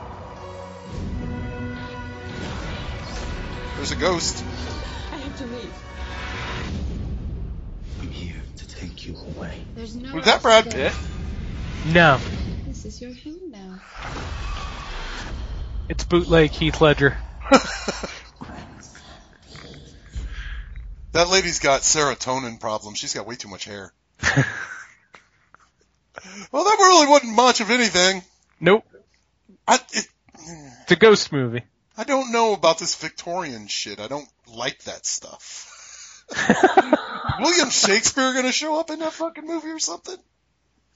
I'll watch it. It's Guillermo del Toro. I'll give him the benefit of the doubt almost always. If that makes any sense. I mean, the guy's pretty awesome. I would much rather see Hellboy 3 to be totally honest. Which he did. Uh, what was it? Not too We're long get, ago. I, I'd be willing to bet we get that. yeah, he kind of toyed with the idea, of telling people, "Yeah, it's uh, not too far." We'll get it. I, I'm sure. I'm more positive that we get Hellboy 3 than Evil Dead 4. But Ooh. I, yeah. Yeah, well, I think Evil Dead 4 is dead, dead. Well, we got the TV show, Yes, that's why I think it's dead. which I am reserving my, you know, uh, I, I, I will definitely fucking watch it. What's your thoughts on the young two cast members they announced this past week? Or- I don't, I, I looked, I don't know who they are. Well, it, it makes no difference to me. I mean, I, I just hope they don't have like, I, I just get this feeling that Bruce Campbell's going to be in like the first maybe three episodes and then they're going to hand it off to these kids. And that would be bad. That would be super fucking bad. That would be bad. But you know how Bruce Campbell is with money. So he'd probably stick around. That's gotta get some money. I'm definitely intrigued. Interested. They could have cast anybody. I mean, pretty much they're unknown dudes. Yeah, I was just wondering because I've seen already some people like screaming that, oh, they got, it's going to Hollywood, blah, blah, blah. Dude, it went Hollywood when it got remade. Sam, Ra- there's, dude, Sam Raimi's not gonna be not Hollywood Yeah. anymore. I mean, you just gotta, as much as I want Darkman era Sam Raimi back, I know I'm not gonna get it, but at least his style of filmmaking you can pick out in any movie. yeah, but I was just laughing already to people like just flipping out. I do think the half hour format's bad. I think they should go an hour. I honestly do. Well, I just gotta wonder, it goes back to, like what you were saying, money, and just, they're probably getting a good amount of it, and they're probably like, okay, we're gonna do this and get out as quick as possible. Well, it's just like all these shows, like like they're all an hour. I mean, Walking Dead, Vikings, Game of Thrones. They're you gotta. That's what you're competing with. You gotta go an hour. You got your built-in audience already. You gotta. I, I that. I just think that's a big mistake going a half hour. There's not much there to work with, and you could do it really good. You just. I just think that's a bad mistake. But anyway, that's here nor there. I'll reserve my judgments until I see it. Hopefully by the end of this year. We got questions, a bunch of them. Yes, we do. Uh, excuse me. T-shirt Joe wants to know what are your thoughts on the Aliens comic books? Uh, you got to do this one. I I have no reference at all. I think the Aliens comic. Well, the the whole point is Dark Horse from in the beginning picked up from basically Aliens is what put Dark Horse on the comic book map. And yeah, I know we've talked about they did Hellraiser and Nightbreed and a lot of those. Yeah, they- licenses for a lot of shit. They did Predator and Aliens versus Predator. Dark Horse is the reason why we do have Aliens versus Predator. Not a good one, but they have good ones themselves. But they basically picked up from the Colonial Marines storyline and went hog wild. And literally just, they branched off like, they had one series where it was just called Aliens, and it picked up from that movie, from the end of the second movie, and just went on for years. But what was really awesome, by like 1990, they started getting like Aliens Earth War, Aliens Colonial Marines, Colonial Marines Part 2, um, Aliens, I'm trying to think, there's all these subtitles, like just, Uh-oh. Breaking news. Here come Drunken Ed Quillen questions. oh Jesus. But just, uh, there's all these, uh, like little four or five issues of alien sub stories that were really co- cool. But possibly the best one was Alien Earth War because that is the one with uh, Sigourney Weaver's character Ripley, Newt, and Michael Biehn's character Colonel Hicks or Corporal Hicks, and they're all back on Earth and they're fighting the aliens. The aliens have invaded Earth. And basically the aliens are about to take over Earth. It's a really cool little storyline. Let's not forget Dark Horse also gave us the thing from another world Mm. comic books. They did a really good job on those. I love the Aliens comic books, especially the early ones. They're great. They're still doing them. Uh, my daughter has a few on her uh, iPad, and I was reading a couple on there. It was really cool. I love them. If if you're looking for older comic books to get into, Aliens, it by far, and definitely if you start reading the Aliens versus Predator comic books, or even the novellas they put out, you will want to go and search for the head of Paul W. S. Anderson and anybody that was attached to Aliens versus Predator movies. I agree on Dan. Well, let's start talking. We were going to talk about aliens tonight. I guess this is a, a good place to do it. Yeah, especially since uh, Steve Steve's question, his next question is, "What are your thoughts on Joe's question?" Okay, here we go, Steve. Buckle up. Eh, I, okay, I'll throw it out. I'll start it here. Okay, Alien did not get. I, I, this is a Texas Chainsaw Massacre, Texas Chainsaw Massacre 2 situation for me.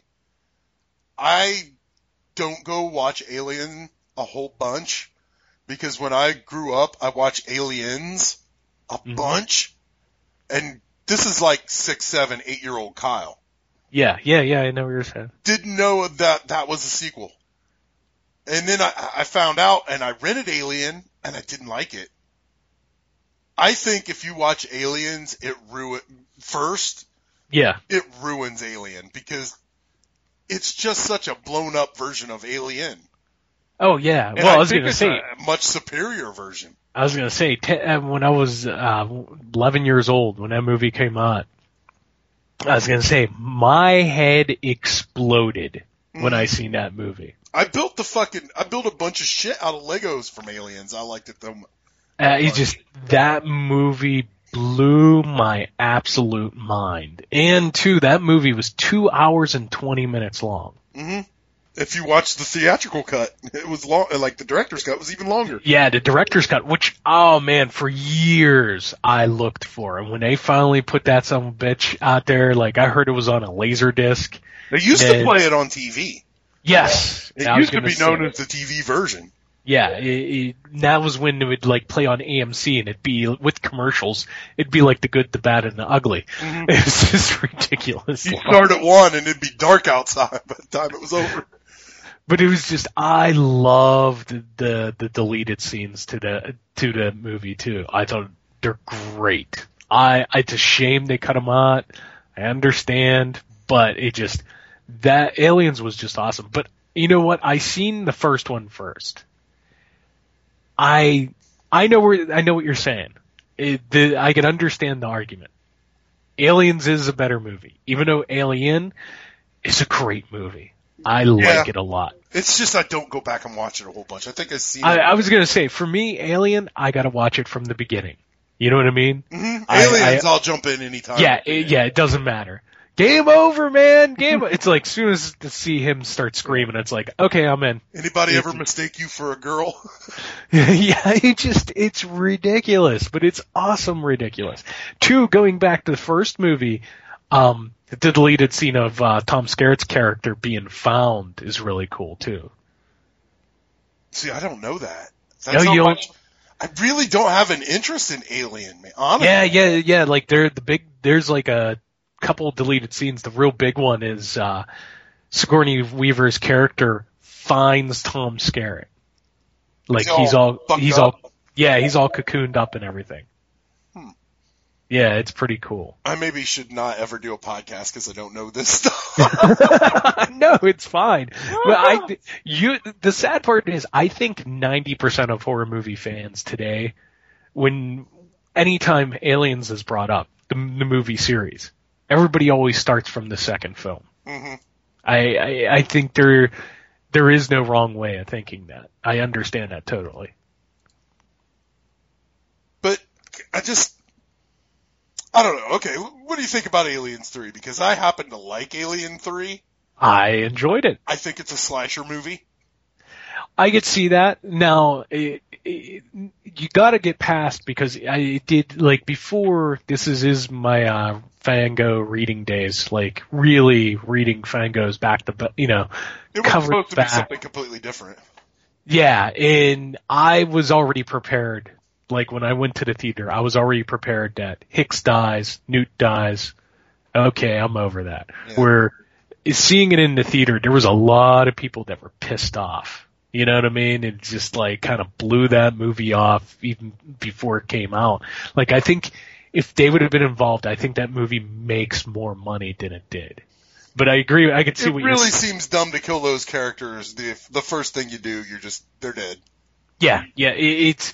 I like the premise that it's on a prison planet, but yeah, killing those characters off kind of like stupefied the movie. Yeah. But I I like it. I like the director's cut too. hmm I, I think the director's cut is better. I like Yeah, the fact that the the alien comes from an ox, not a not a dog. I don't know why they just bring that ox in. It's all covered in maggots and shit. I, I love the idea of the prison planet. Yeah. It, it- it's a good slasher movie. The the effects are. I kind of give it a pass because this was, you know, right when they were. Sometimes I give movies a pass because it, with the CG. Yeah. It's it's at the birth, man. It's they really don't know how to use it yet. It did look horrible though. I'm not gonna say it didn't. It looked like fucking garbage. But I still liked it because I've I've always thought that was a slasher movie. I like David Fincher. I like I, I like fucking Charles Dance. I, like, torn up uh, torn up uh, Lance Henriksen android. Uh huh. I, I like the fact I liked Rock's character. I don't. Uh, what's his real? I don't know. I just always call him Rock. Uh, Charles Durning? That, Oh, that dude's dead now. no, no, no, no, not Charles. What, Rock's dead? Yeah, he's dead. Shut the fuck up. He's dead. Uh oh. I'm looking at. I don't believe you. I'm looking at. I'm telling you, I believe he's dead. How did. Ro- Rock is not Charles Durning? I forget his name too Charles now. S. Dutton. Yes, there you go. He's dead. No, he's alive. No, he isn't. Yes, he is. No, he isn't. According to IMDb, he is born January 30th, 1951. And They're lying. Not He's dead. No, he's not. Yes, he is. He's has he not dead. He might have morphed into uh into uh what's his nuts? fucking crazy eye. Uh he might have morphed into Forest Whitaker, but he's not dead. He's dead. I like I like the fact that they're all religious convicts on this shit fuck planet that that don't that you know they have no big guns now. They they barely I think they even say in the movie they barely have the capacity to make fire. Yes. And I love all the the fucking mold works they're running around in. I don't know. I just I gotta I, I know it's a bad movie, but I got a soft spot in it. But what do you Oh, think yeah. about about Alien Four? Because I think Alien Four redeemed everything. I love Resurrection. Oh, dude, Resurrection is fucking great. Guy, you got Ron Perlman and aliens underwater. hmm And you got what's his face from The Crow, like one of Yes. my favorite actors. Yeah. But I can't think of his name off the top of my head. He's not in the movie long though. That's No, but every character in that movie is pretty fucking cool. Even the dude in the wheelchair. I love how like everybody, every character in that movie is so flushed out, it's ridiculous.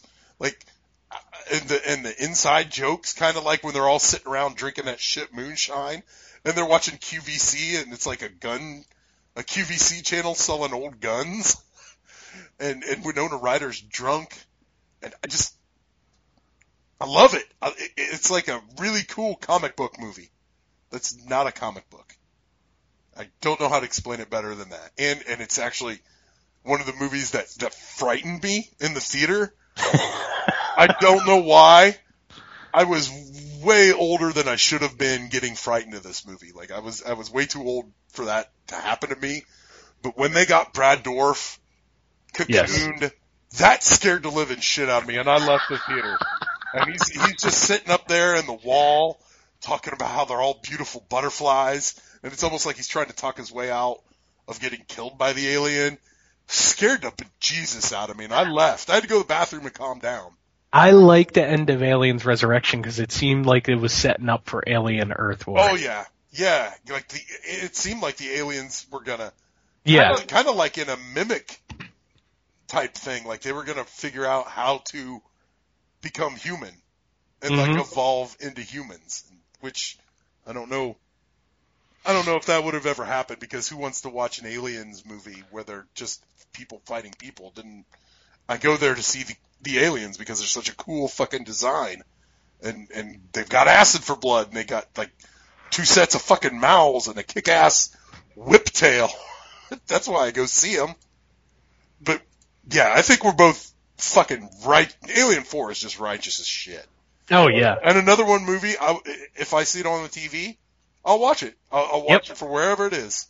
I agree. I agree, and I never had a problem with Winona Ryder being in Alien Resurrection. Mm-mm. There's a lot of people that are. I like the fact that she's that alien or that uh, android that has become to believe that she is human, Mm-hmm. and that she burned her modem, and there was a, a whole race of them, and she's just out to kill. but what do you think about Alien versus Predator? I, the, We'll just I- lump these two in together because they're both. The sad part is Requiem tried to rectify things. That's the sad part of this. Too bad it's barely a movie because you can't even see it. Yeah, I was gonna say, but from the beginning, Aliens vs. Predator is such an abomination that it literally ruined what comic books and novelizations that Dark Horse did and built up for several years was ruined in like less than 30 minutes of a movie. Like they completely just massacred it. Like they- it was like, really?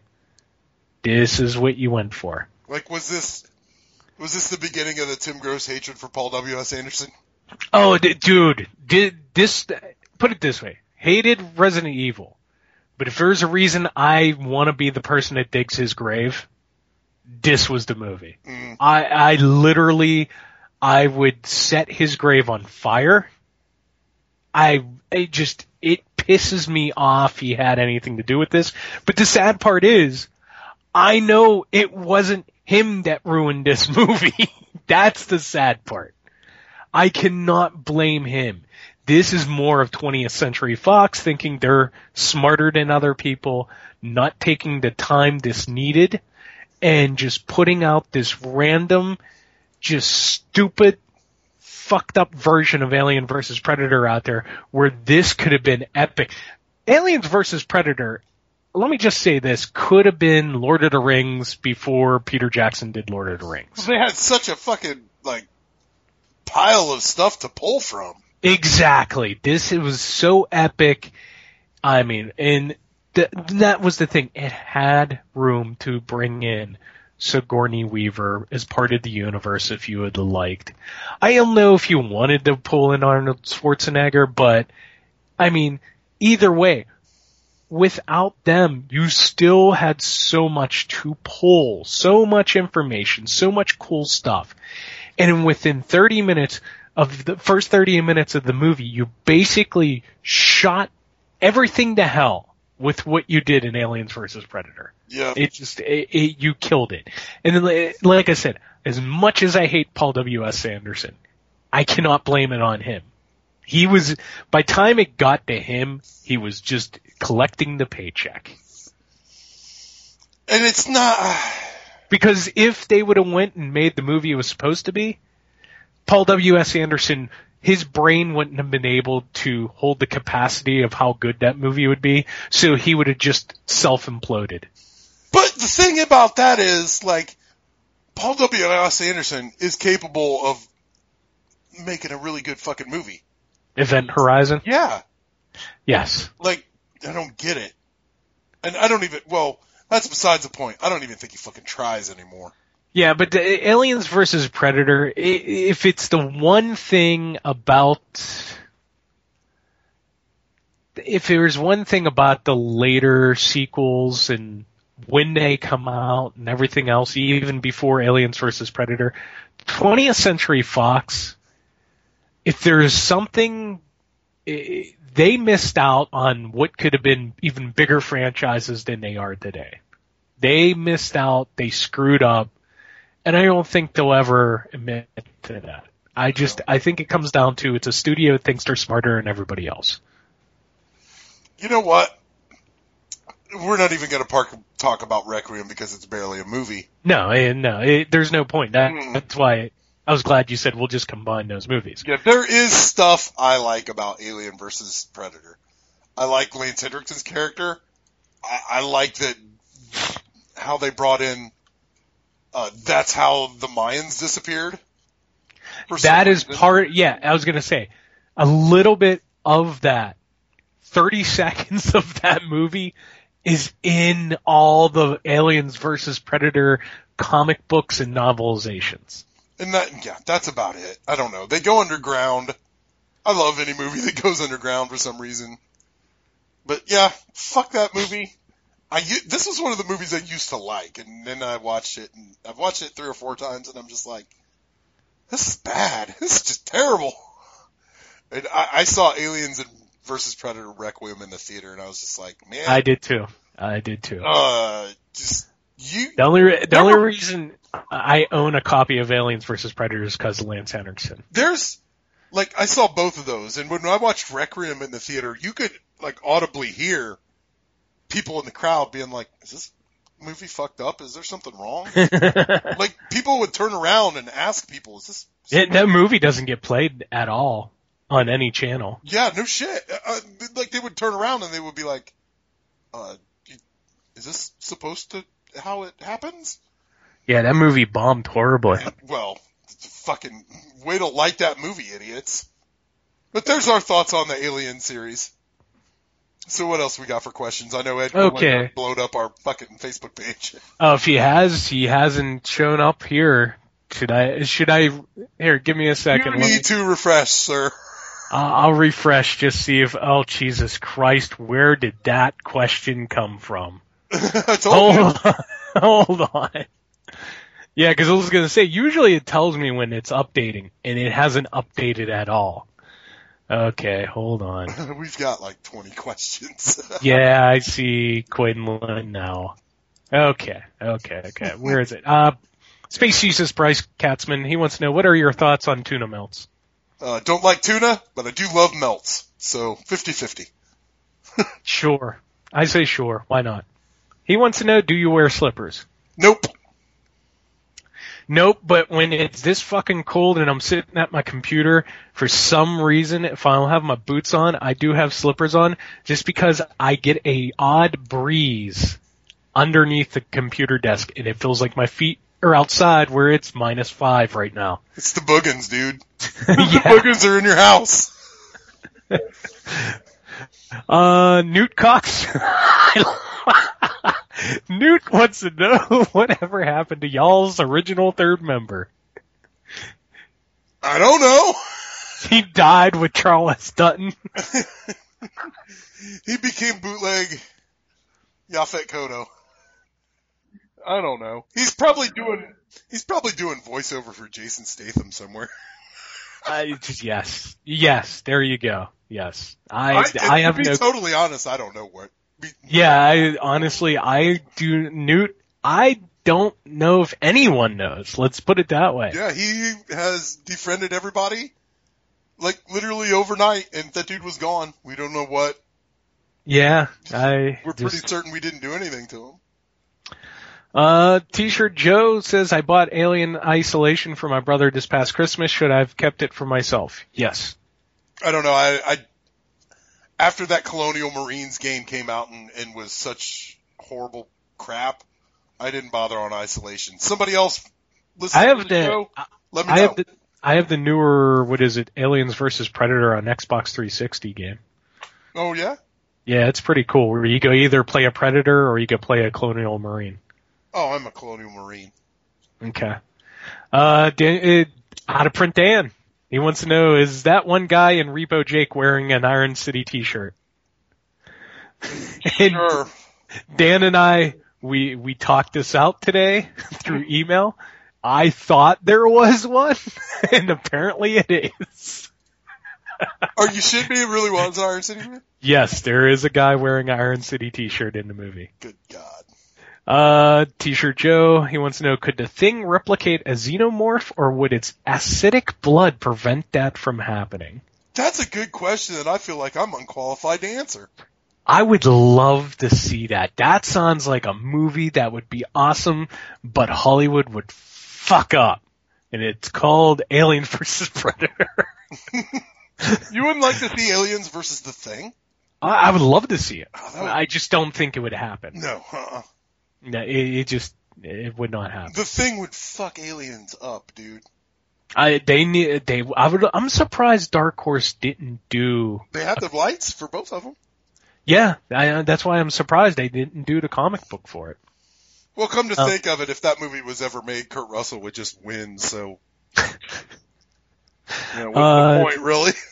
James Peter Cox wants to know Spielberg's E.T. may have won the battle in 1982 cinema box office battle, but would Carpenter's The Thing win the war in terms of box office if released the same weekend as E.T. today in 2015? I have my opinion about this. I'll let you answer it first. He's saying if they were both released today, who would win? Yes. Oh man, I don't know, dude. That's really hard because that kid genre is super popular. Unbelievable popular. And and the funny thing is, you know how I talk about uh Uptown, the the theater Uptown, all they play is kids movies. Yes. You know what they're playing now? What are they playing now? Fifty Shades of Grey. Oh god. We're only going to show PG movies until mom porn comes along. Then we can line our pockets. And well, it has gun. made 90 million this weekend. Bunch That's of horny moms out there, dude. reason why. It's all word of mouth. People just fucking who cares. I What? don't know, man. I, I think I think ET would beat the thing if they were both released today. But as as far as winning the war, oh, I think the, the thing destroys ET. Here's my opinion. Um, the thing would never be released today. Too graphic and gory and violent. Yeah, Yes, it would never be released. You have it would be no- on video demand. you would have And I you think have no woman to sell that movie on. This Yes. like they do today. in ET is released, ET wouldn't be released until the summer, and it'd be like the you. It would be you. It'd be sticking with Cars three or yeah. it, it just it would be bigger than even then, and it was huge then. Don't get me wrong, it was huge. You couldn't poop without seeing an ET advertisement back in the day. Did, did did you see it in the in the? I saw it I- at a drive-in. No, I did not. I, didn't. I didn't like so- it when I was a kid. I just didn't get it. I was, did not like I that. got it. I just I wasn't that into ET. Yeah, me neither. it that. I I played the Atari game. Mm-hmm. uh, but I just think with the thing not being released at the time it was, I think a lot of horror movies would have either not been released or have been changed or altered in some way. Because I still think today people still look back at uh, Rob Bottin's effects in It's never been beat. yeah, they still hold that. I think the thing is one of those movies that, you know, will be talked about Mhm. for a long time because I think if it doesn't come out when it did and it doesn't bomb the way it does, I don't think it has the effect on horror movies as it did as considering sci-fi movies as time went on. Yeah, well, look at John Carpenter's career. He's always had the last laugh. A lot of his movies have been bombs at the at the box office, like Big Trouble in Little China, all that shit. Now they're fucking legendary. Like that man was so far ahead of his time. But let me ask you this. Who do you think wins in, in a two, if, if they put out today, if they re- re-released nationally E.T. and The Thing for a two week run, who do you think makes more money? The thing. I don't know. I think E.T. does. I think if you tell people, hey, the thing's going to be on 35 millimeter, people will come. Oh, I'm coming. In my pants and to the theater. I think people would come. But anyhow, uh, which I have seen, and it's beautiful.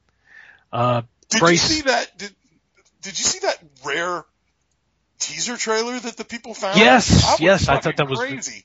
that was cool, and that's what I said. It had to be one of those like investment things, or somebody said they believe it was like a film festival thing in 1981. It was cool. I, I'd said that was really cool, but it's kind of like it reminds me of uh, Cunningham when he was shopping Friday the Thirteenth around. Yeah, he just had a poster. Yeah. Yeah, yeah.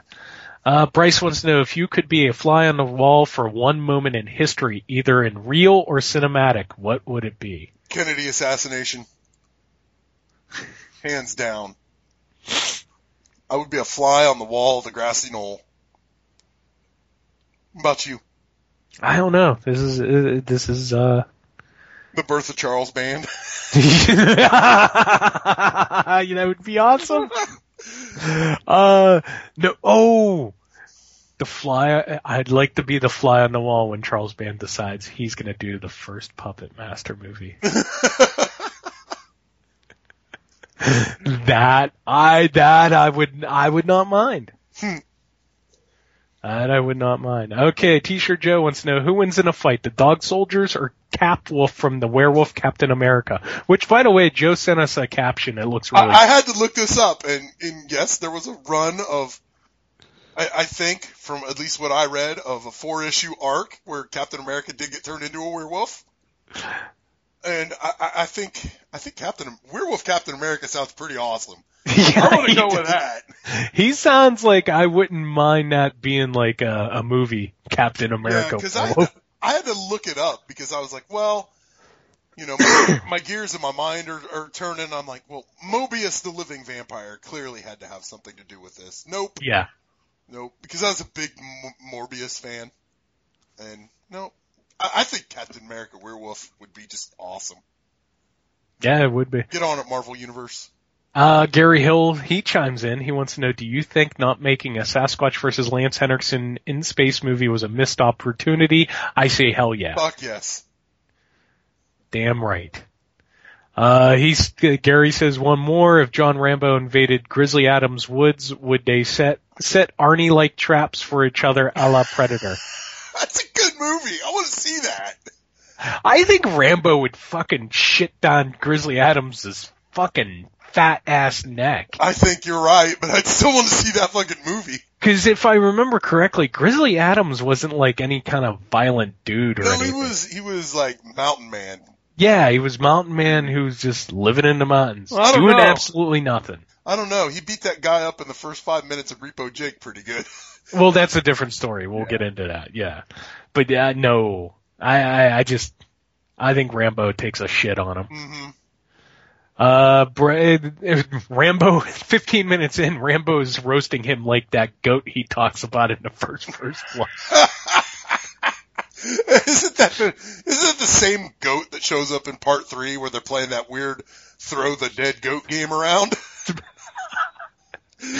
I wouldn't doubt it. Uh, Bryce chimes in, what is the weirdest thing Yins have ever done? This show. Yeah, I don't know, man. What's the weirdest thing I've ever done? I have no fucking clue, dude. Like weird shit to me is just like like that's weird to everybody else. It's not to me. This show. Yeah, this show, I suppose. Uh, Bryce also wants to know, what do you think turning into a werewolf is a metaphor for? Puberty. Exactly. Have Yins ever been slapped or slapped another? I told the I told the story. I didn't slap him, but I hit him. Yes. I sold the Fred Durst I punched him in the face story. Uh, T-shirt Joe wants to know, can either of you swim? Uh, uh, weird note. I am an excellent diver. An I can diver. dive like a motherfucker. I can pull gainers. I can pull half gainers. I can do one and a halfs. I can do two and a halves. I can do cannonballs. Yeah, I could do watermelons. I could do the blind pirate. I could do Pirate ass dives. smackers. Belly smackers. I could pull watermelons. Oh man, I I swim great. Yeah, me too. My parents have a in in ground pool. I've never been in, so Jesus Christ, I don't. I I swim. I just don't. Okay, uh, the beginning of the Ed Quinlan Lightning round. lightning round. As far as I know, I have all of them. Okay. Yeah, he's done. He probably Okay. passed out. Okay. Quinlan, uh, he wants to know, can you get neck aids from rubbing against a drunken zombie dolphin with rabies while drinking Yuengling from an old shoe worn by Joan Rivers' corpse? You can get a lot worse shit than neck aids from that, sir. Okay. You can is- get the you can get the dreaded the dreaded from that shit. oh, you're gonna be upset with Quinlan. Was that? Is Night of the Demons 2 any good? I always thought it looked stupid. I say it's on par with the first one. I, I I like do. it. I think it's the third one you gotta Mhm. kind of worry about. Yep. Uh, Quinlan wants to know, does anybody really like orange pop? I do every once in a while. I thought like when I went to Mexico, they don't have like Mountain Dew and Coke and, and stuff down there. We they had Fanta, and that's what I drank, and it was great. I'm not a big Fanta fan. Really. It's if I'm gonna drink like I, I like you said I I do drink orange pop once in a while. If I do grab one, I want to grab a Sunkist or a Crush. I'll tell you what's fucking fantastic is in the summer when it gets Mhm. real hot at work. Grape Crush is just the fucking Good stuff. That yeah. is the shit. I, I've had that too, but yeah, I've just I'm weird. I've always been I've always like Sunkist. Yeah, that's good Even- stuff. Yeah, Crush is good too. Anything diet, but I I think my my personal favorite cola drink of all time is sparkling vanilla cream soda. God, and, and it's hard to find. Oh, you want to see somebody like completely just puke on command? Give me Diet Coke. Anything diet just tastes like yeah, I, I'll puke on command. dude. Diet is just rancid balls to me. Ugh. yeah. Uh, Quinlan wants to know what the fuck happened to the guy who directed Total Recall, RoboCop, etc. Did he get eaten by Zidgets or something? I think he. I don't know, man. What did ha- uh, Showgirls happen to Paul Verhoeven? Uh, yeah. I don't know. It just seems like that guy's real smart, and he got in and said what he had to say, and, and Got out. Yeah, And I think this next question's for T-shirt Joe, but he wants to know why do Mexicans hate other Mexicans? I will defer that to T-shirt Joe. That's a race relation question. Yeah, it, it all has to go to T-shirt Joe. Joe, Joe actually, you know what? He didn't he comment on this before? Yeah, I think it was like the first appearance of T-shirt Joe. Either the first or the second appearance on Bloodbath and Boomsticks. Joe actually explained this whole like why Mexicans even hate him, which I found really interesting actually. Didn't it have something to do with like Joe was born in America, but uh, uh, so, something like I don't know. Maybe I'm trying to remember. uh, Like Mexicans born in Mexico hate Mexicans that were born in America. Yeah, yeah, it's Something something like like that. that. Yeah. Okay, Quinlan wants to know if you could die while watching any movie, what would it be? He says mine would be Beetlejuice. Spookies. I always thought, like, literally, as my eyes are going shut, it would be the end of John Carpenter's The Thing. Oh, that you just got real serious. I'm gonna have to say, I'm gonna have to change my answer. as much as I would want it to be Spookies, I I, I would have to pick Evil Dead 2, as it is my It's- fucking favorite movie ever. I- I'm just thinking, you know, hearing that music in the background as you fade off, Or not, or not knowing. or I would like to die with watching Rock and Roll High School, where the Ramones are playing Rock and Roll High School. There you go. Uh, Quinlan wants to know why do people wear flip flops to the mall? I think this question should be for Rick Fusselman. hmm Uh, Quinlan wants to know how come Swamp Swamp Thing, I think he's trying to say Swamp Thing, he says Swamp Think, hasn't been remade properly.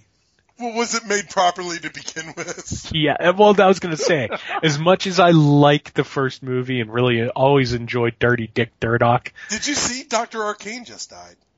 really, Yeah, Dr. Arcane, R.I.P. the original. Today, yeah. Oh my god, I thought that dude was dead a while ago. Nope, just died today. Wow. R.I.P. Uh, let me look him up. yeah, Doctor Arcane. yeah. R- Weird, creepy dude from the Wes Craven movie we all know. Uh, Quinlan wants to know, does Swamp Thing use toilet paper? I would, no. Swamp doesn't Thing- have to. No, he, it's photosynthesis, man. He just absorbs all his waste. Like, I, was gonna, I was gonna say, it probably just falls out of him. no, he doesn't, he, he harvest, he doesn't harvest it, but he, he, uh, He'll need toilet paper, No. man. fucking, He's got moss in his butthole.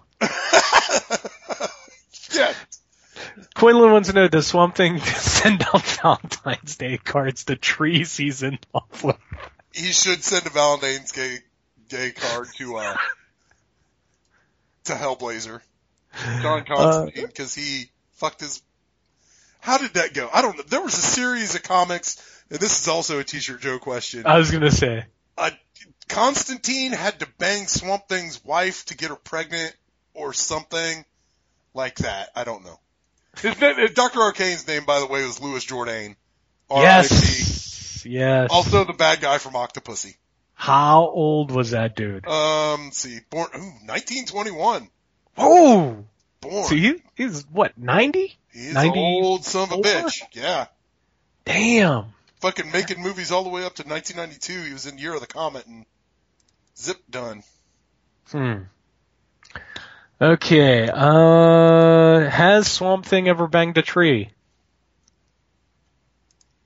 Sure. There is a, a, a fucking medical term for people that are attracted to trees. And for the last question from Quinlan, if you could erase a horror franchise from existence besides Resident Evil, which you have already just took what I wanted erased, uh, what would you pick? Honestly, I would pick Hellraiser Hmm. because there are arguably only one good Hellraiser movie, and that's the second one. I don't See, I love the first one. I don't dig I, the book is so much better, and I do not dig that first movie. It only really got good in part two. Part three is like a, a like that's not supposed to be a safe movie, Mhm. and and part three kind of made it into like a cheesy '90s horse movie. I love part four, but then after that, See, the- see, going into the same thing, like, ah, man, it just Resident Evil just kills off a lot. you can't pick Resident Evil, Tim. It's I just, very very specific question we have here. I know it's killing me. It is really killing me. Uh, erase a horror franchise Would from erase- existence. If I, I would erase all Halloween movies past part three. I see. I was thinking that, but I like part four. But I could understand that. You know what I mean? At least I understand that. I, I, Scream, I would erase Scream. That's my legit answer because I think Scream was was decent. I don't like it, and it ruined a lot of shit. Man, after see, that. I can erase the sequels. I'll take the first one. and I could also erase the Blair Witch Project, just because of we're still in the throes of that Blair Witch Project shit. Hmm. Man, I'm really thinking this, and it just it's killing me. Just say House of the Dead. No, see, because that's not even really a franchise. I'm trying to think: is there something legitimate, About witch- legitimately out there? Witchcraft. Witchcraft. There's like 13 of them, and they're all terrible. Yeah, there we go. That, yeah, I'll go with that. If I can't pick Resident Evil, yeah. No one would mi- I, I erase them just for the fact that no one would miss them. No horror fan ever talks about the Witchcraft series. There's a few people because there's people out there looking for. Yeah, you know what those people are called? Misty Mundae fans. They're looking for like the VHS copies of Witchcraft 12. Mm-hmm. It's just I. You know what? I've never seen any of those movies. I think I've seen the first one. You think? I think. Oh, It's been so long. Let, let's say I, I don't go out of my way to say, hey, I need to. yeah, I have no desire to ever watch any of those. Who knows? Anyway, what, uh, what do you want to talk Repo Jake? Oh, if you want me to talk Repo Jake, I'll talk Repo Jake now. Were, we, were we going to talk about anything else? Do we have anything else planned? Not that I know. Oh shit! Breaking news. Those reaction action figures. Yes. Uh, breaking news: You're going to get Quint Hooper and Captain Brody, and the Shark, and uh, Hooper in a dive suit. Ooh. And oh, I want Quint. I was gonna say, I kinda want Quint now. I gotta get Quint. And you know you need to get, uh, I need Chief Brody for just because it's Yeah. my dad. I was gonna say, you need to get your dad one. And and why not have Hooper? Because you gotta have three. Yeah, if you're gonna get them, you gotta have all of them. Cause you know you're gonna actually take them out of the package and set them up at times. Yeah, it's too bad I don't have a boat to put them on.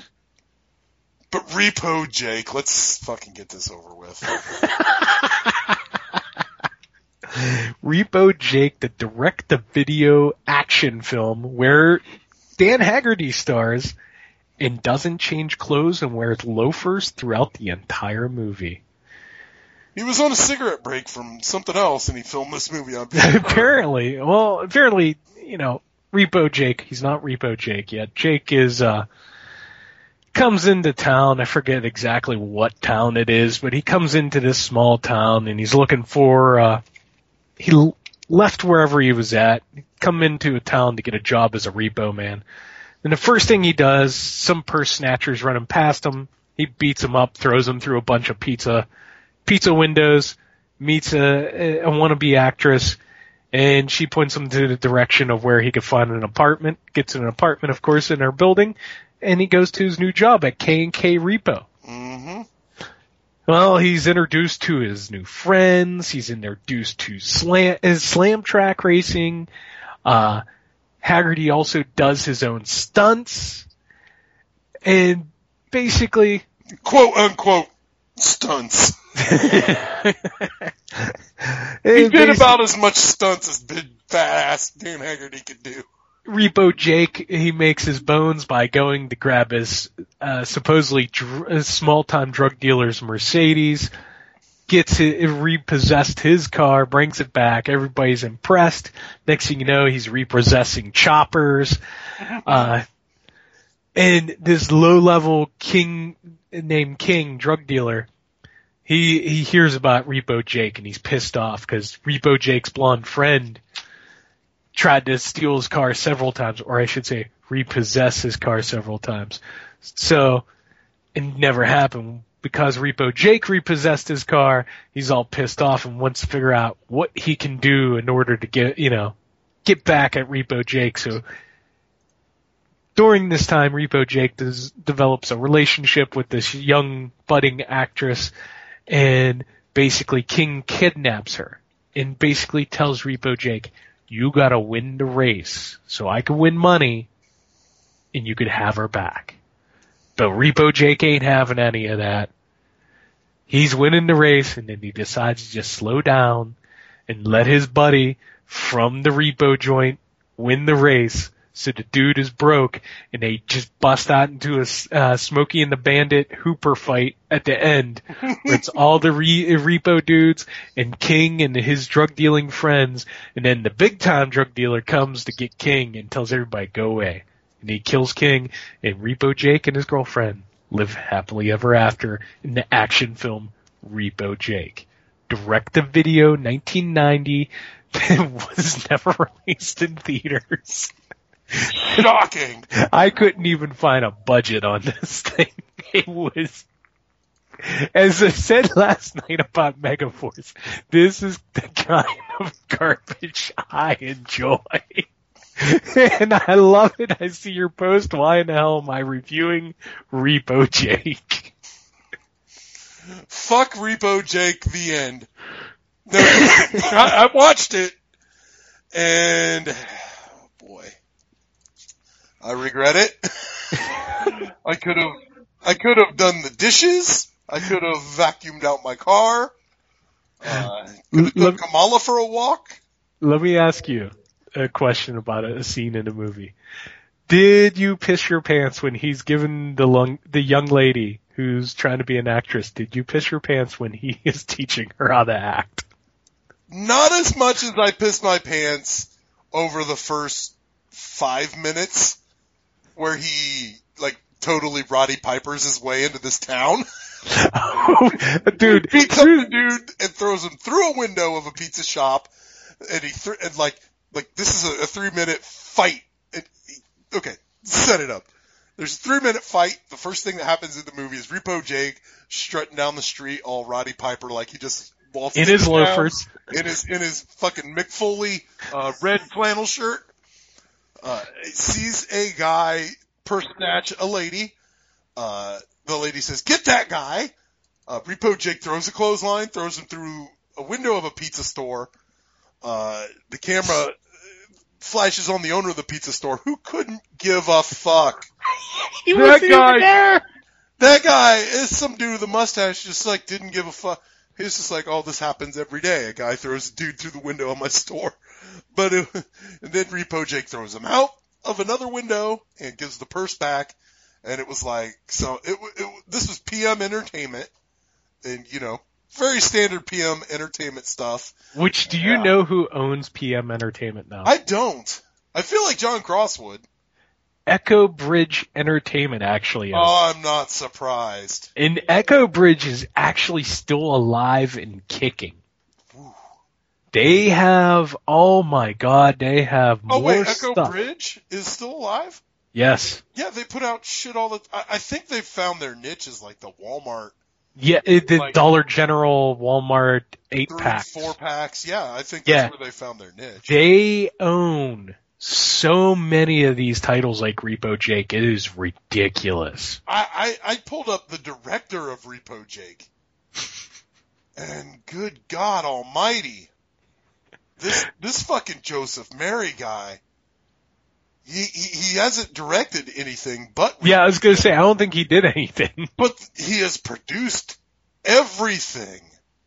If it's, I, I feel like this is like, like probably like John Cross owns all these. They're like straight to DVD, like mid '90s action movies. Like I, I, I'll, I'll like I'm recognizing Bikini Summer three, uh, Executive Target. I recognize uh, Skyscraper, Cyber Tracker two, Hologram Man. I know that movie. Mm, Deadly Target. I know that movie. Zero Tolerance. I know that. Ring of Fire, Bikini Summer 2. Oh, yeah, here you go, Tim. Code CIA, codename Alexa. That, uh, Rothrock movie. Yeah. Ring of Fire, I recognize. Nothing like real good, but I'm gonna send you, he did this movie, and I'm gonna send it to you right now because you're gonna shit your pants. Okay. And you're forbidden to do this on the show? Is this another one? Uh huh. I just found the Macho Man picture Josh put on your page. Oh, the, the Brawling Buddy. The Brawling Buddy, which I have a quick story. I have a story about the Brawling Buddy. My daughter had a few of the Brawling Buddies. Apparently her Macho Man was possessed. Like middle of the night, it'd just be like, my leg is breaking. You're breaking my left arm. Yeah, it would go off constantly. Uh huh. Uh, that was one of the wrestling things that me and Brian had at our apartment when we went wrestling toy crazy. Okay. But Repo Jake's terrible. Fuck it in Repo Jake's butt. Dan Haggerty is terrible. But did you see what I, the movie that he directed that I just sent you? Uh, hold on. Looking now. Oh, come on. Just come up. It refuses to come up. You can't see Little Bigfoot. It it it literally has frozen my computer. Whatever it is, it has frozen the computer. Oh shit! I'll try again. It literally has frozen the computer. There you go. Look at that. Look at that poster art. Hold on, it's coming up on its own now. It's horrifying. Look at little Bigfoot. Little Bigfoot superimposed in the poster. That's nightmare fuel. Little Bigfoot is We're doing that. We're doing that. No, we're not doing Little Bigfoot. Yes, then we're doing we're- Adventures in Dinosaur City. Do you know how much money we'll have to pay Lance Henriksen if we do Little Bigfoot? I don't care. Look who's in it. PJ Soles is in it. PJ Soles is not. Oh my God, she is. Holy shit. Unfucking. she plays Little Bigfoot. it's Swedish. Oh. It's awesome. Oh Jesus Christ! Little Bigfoot is not on our show. We're doing that. You find a copy. Go right ahead. Don't don't make me call down out of Out of print. Dan. Dan. what do you give Repo Jake? I, I give, give it zero beer. I give it three out of four stars. You're fucking retarded. There's Repo Jake has no redeeming quality. it's fucking awesome. Not fucking awesome. It sucks. Yeah, it's terrible. Fucking great. it's not even funny in a get a bunch of dudes with the six pack Oh. and a pizza way. Dude, I was laughing the whole time. Cause it's bad. Because I knew you'd be bitching. It's terrible. Oh my god. Uh, breaking news, PJ Soles is also in a movie called Imps. And it looks like a, uh, it looks like a, like a, a fucking anthology movie for kids. Uh, also starring Linda Blair. Oh, Really? not, not for kids. Cause it star, it also has Marilyn Chambers and Sybil Danning in it, so that's, Well, I, I forgot. no, not for kids. I forgot to tell you breaking news. Did you see who's working on a Blu-ray of Sorceress starring Linda Blair? Linda Blair's in Sorceress? Yes. That's the movie we've always wanted to fucking get. Well, we might want to wait because guess who's working on it? Scream Factory? Synapse. I think I knew that. Yeah. Wh- where's this Imps? I just Uh, clicked off of it. I don't know. I'm looking for Imps. I seen she was in uh, Innocent Prey, Simon and Simon, Alienator, Little Bigfoot. She was in Jawbreaker, really? Oh, this is new. There's Imps. This is new. That's weird. Mythical place called Hollywood. Watch the full movie on Amazon Prime. I'm sure you could because it doesn't look that good, dude. No. John Carradine? Linda Blair? Julia Duffy? There's a person that was Sybil Danning. Yeah. Okay. We gotta stop looking up movies because I'm giving you show bait now. I don't want to watch any of these. Oh, there we go! Richard Mall. Shit. Richard Hall. Oh, damn it. Oh, can we talk about dog soldiers now? No, uh, we need to talk more uh, Repo Jake. No, we don't. It's a great film. Zero beards.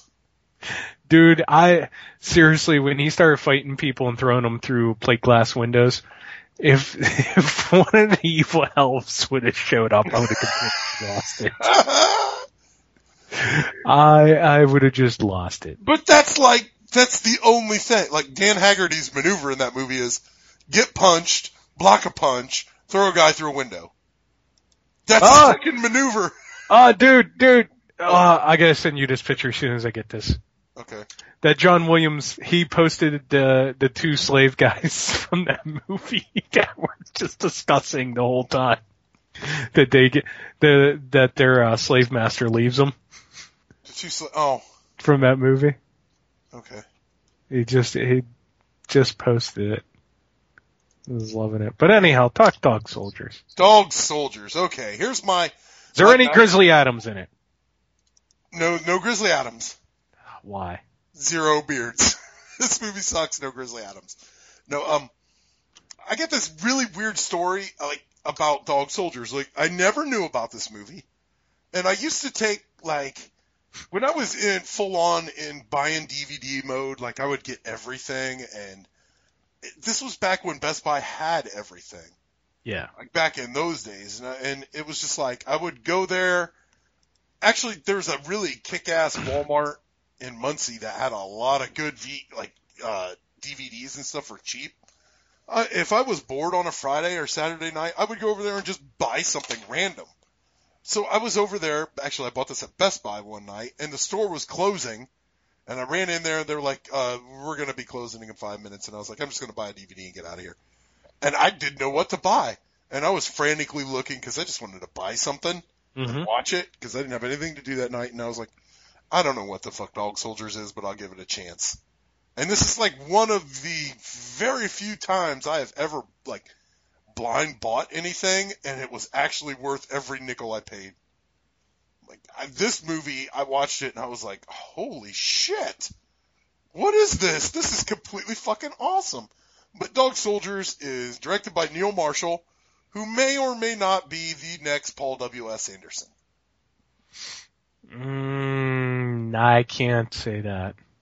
Mm, well, I I don't know, dude. Like Dog Soldiers, and I've discussed before how I don't really think that Descent is a good movie, but that's only because I'm not afraid of the dark or tight spaces or caves. Yeah, uh, but uh, I was gonna say he's also made other stuff. The Descent. He's Yeah. made. uh, Escape from New York Beyond Thunderdome. Yeah, Doomsday. Yeah, I was gonna say at least he's done other stuff where you're like people were like, "Oh, that was good." It's Mhm. not where, oh, but he did make Event Horizon. you know, Yeah. it's, it's not one of those things. I guess. You know what?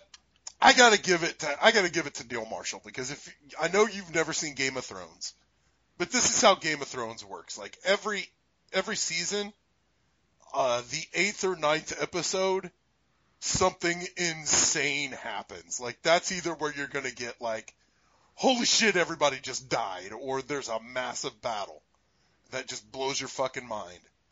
And he did this episode of Game of Thrones called it was uh, season season two, episode eight, called the battle the Battle of Blackwater Bay, and holy shit, I saw that and my mouth like fucking dropped to the floor, and and then I saw Neil Marshall, and then he came back and he did the Battle of the Wall, like they, their Game of Thrones. Neil Marshall is their go-to guy for like when they want to have the big fight. And he did a hell of a job on both of those fucking episodes. Like, unbelievable, especially the Battle of Blackwater Bay. If you are not a Game of Thrones fan and you just watched that one episode, you will be on the fucking hook for everything. It's that goddamn amazing. But fuck that. We're we're talking about dog soldiers. So I got it and it blew me away because this is a Scottish movie and it doesn't play by I like I like movies that don't play by Hollywood rules, and I believe this is one. It's not Australian though, which which bums me out a little bit, but I'll, I'll, I'll give them the benefit of the doubt. They don't play within the system, so Mhm. it's a little different, and it's gory as shit and violent and all the things that us Americans are not are, are not allowed to do anymore theatrically but it, it's the story. It's a werewolf movie, and I think you can, uh, like, honestly, I think you can count the really good werewolf movies on one hand. Like, you've got Howling, American Werewolf in London, and then what? Like, this is definitely one of them. Within the last 20 years, Ginger Snaps. I've never, I see, I haven't seen that yet. You've never seen Ginger Snaps. I haven't seen it yet. No, I haven't seen You it yet. you need to do Ginger Snaps. I do? Yes. Well, uh, maybe I, I could get around to it, but this is definitely one late phases. Yes. I would not put Wolf Cop in that top five because I don't feel like like it's more of a comedy than a serious werewolf movie. I guess Yeah, I I see what you're saying. I should reset my parameters. Serious werewolf movies. You've got The Howling, you've got American Werewolf in London, and this. And like that, honestly, Bad Moon, kind of. I really like Bad Moon. But Dog Soldiers, you've i- i- it's Scottish. Uh, you've got the it opens. There's a guy running. He's playing. Uh, I really like this actor. I'm gonna look him up because I don't think I've ever seen him in anything else. What is that guy's name? Sean Pertwee? I don't think that's him. Fuck it, I don't know his name. You've got you've got a guy running from an elite squad of they're, they're playing war games in the Scottish Highlands. And, and it, it bums me out that the Highlander didn't show up and put an end to all this, but hey, we would have had a kick-ass movie then. But it's just a really cool, I want to talk about this part, basically. I'm going to compare this movie to The Thing. Okay. Okay, the blood test, the blood test in the thing, still to this day gets a jump out of me because that's such a well crafted scene. I can't, my mind can never remember when the blood jumps. Yeah, I know I what you're think, talking. I think there's a scene in here and where Neil Marshall uses, okay, it, it's a jump scare and it works every time. Every fucking time it has got me. and you've got this troop of soldiers sitting around telling stories and the, they're, they're talking about what scares them and they're going around the group and they're like, you know, I don't like spiders. And this one guy's like, uh, I don't want to watch a shootout watching while we are watching, uh, football, which is soccer because we're American. And he's like, ah, I don't want, this other guy's like, ah, I don't want to watch, uh, football shootout with Joe. That scares me. And the one guy, so he's, the captain starts telling a story about, it was his first time in Vietnam, or not Vietnam, but Desert Storm, and they're Yeah. going in and they get this tattoo to commemorate. And he's got a buddy that gets a tattoo of Satan on his butt because he, he says his soul belongs to God, but his flesh belongs to the devil. And it's up to the devil to redeem, redeem him. So the guy sets off a, a, a IED mine and it explodes and the only piece they found that resembled a human was that tattoo. And it's just, he sets the story up and you really get into it and then all of a sudden a cow falls out of nowhere and scares the living shit out of me. Every fucking time. I think that is just one five star fuck awesome scene because it just gets you every time. But anyway, going forward, uh, there's werewolves. Uh, the two, the two battling squads playing the war games meet up. The other squad has been completely slaughtered. They find all their gear. they find all their gear covered in guts.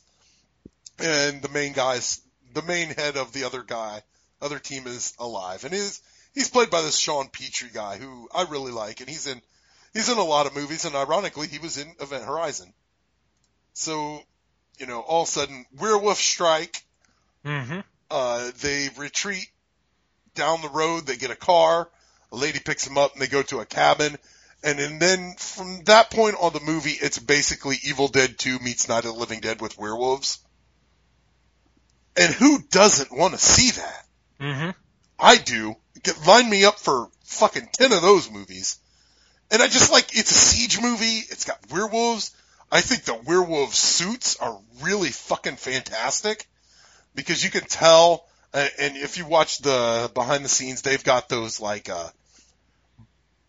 like those leg stilts on that looks like kind of like you've got an extra joint, but it's turned around and it makes them like 10 feet tall.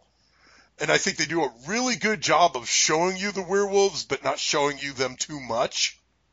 And I think they actually are pretty menacing looking. Yeah. I think uh, the character of Joe in this movie, who is just out of his mind, bananas, Mhm. is great. I, I like all the improvisational weapons they make with the boiling water. They find a sword.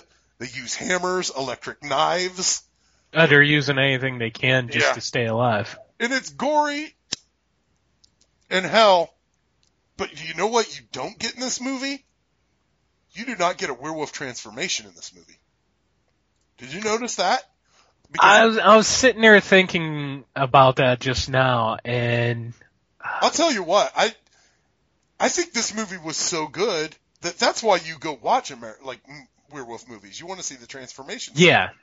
This movie's so good that you're just like, hey, uh, I don't need to see that. It- it's just great. Well, I guess technically there is one, but all it is is a girl walking into a dark closet and then appearing as a werewolf. You don't see, you know, you don't see the transformation. Yeah. But I, I this movie is fucking fantastic. I'm gonna give it 257 gut sausages. That's one of my favorite things in, in this movie is, uh, the, the captain of the good guys. He has been eviscerated by a werewolf and his guts are hanging out through the entire movie. and he, everybody keeps referring to them as sausages. But this movie is fucking fantastic. If by some chance you haven't seen it, it's great because it is Evil Dead 2 meets Night of the Living Dead with werewolves. But what do you think of Dog Soldiers? I love it. I've always loved it. I've always given it four out of four stars. I think Dog Soldiers just captures kept it simple, but capture it like captures the imagination that horror fans wanted with a werewolf movie, where there's just like it's kind of like aliens fighting, like the colonial marines without weapons have to fight werewolves. Is basically what it comes down to and it just it's really cool. It's really crafted how the movie is.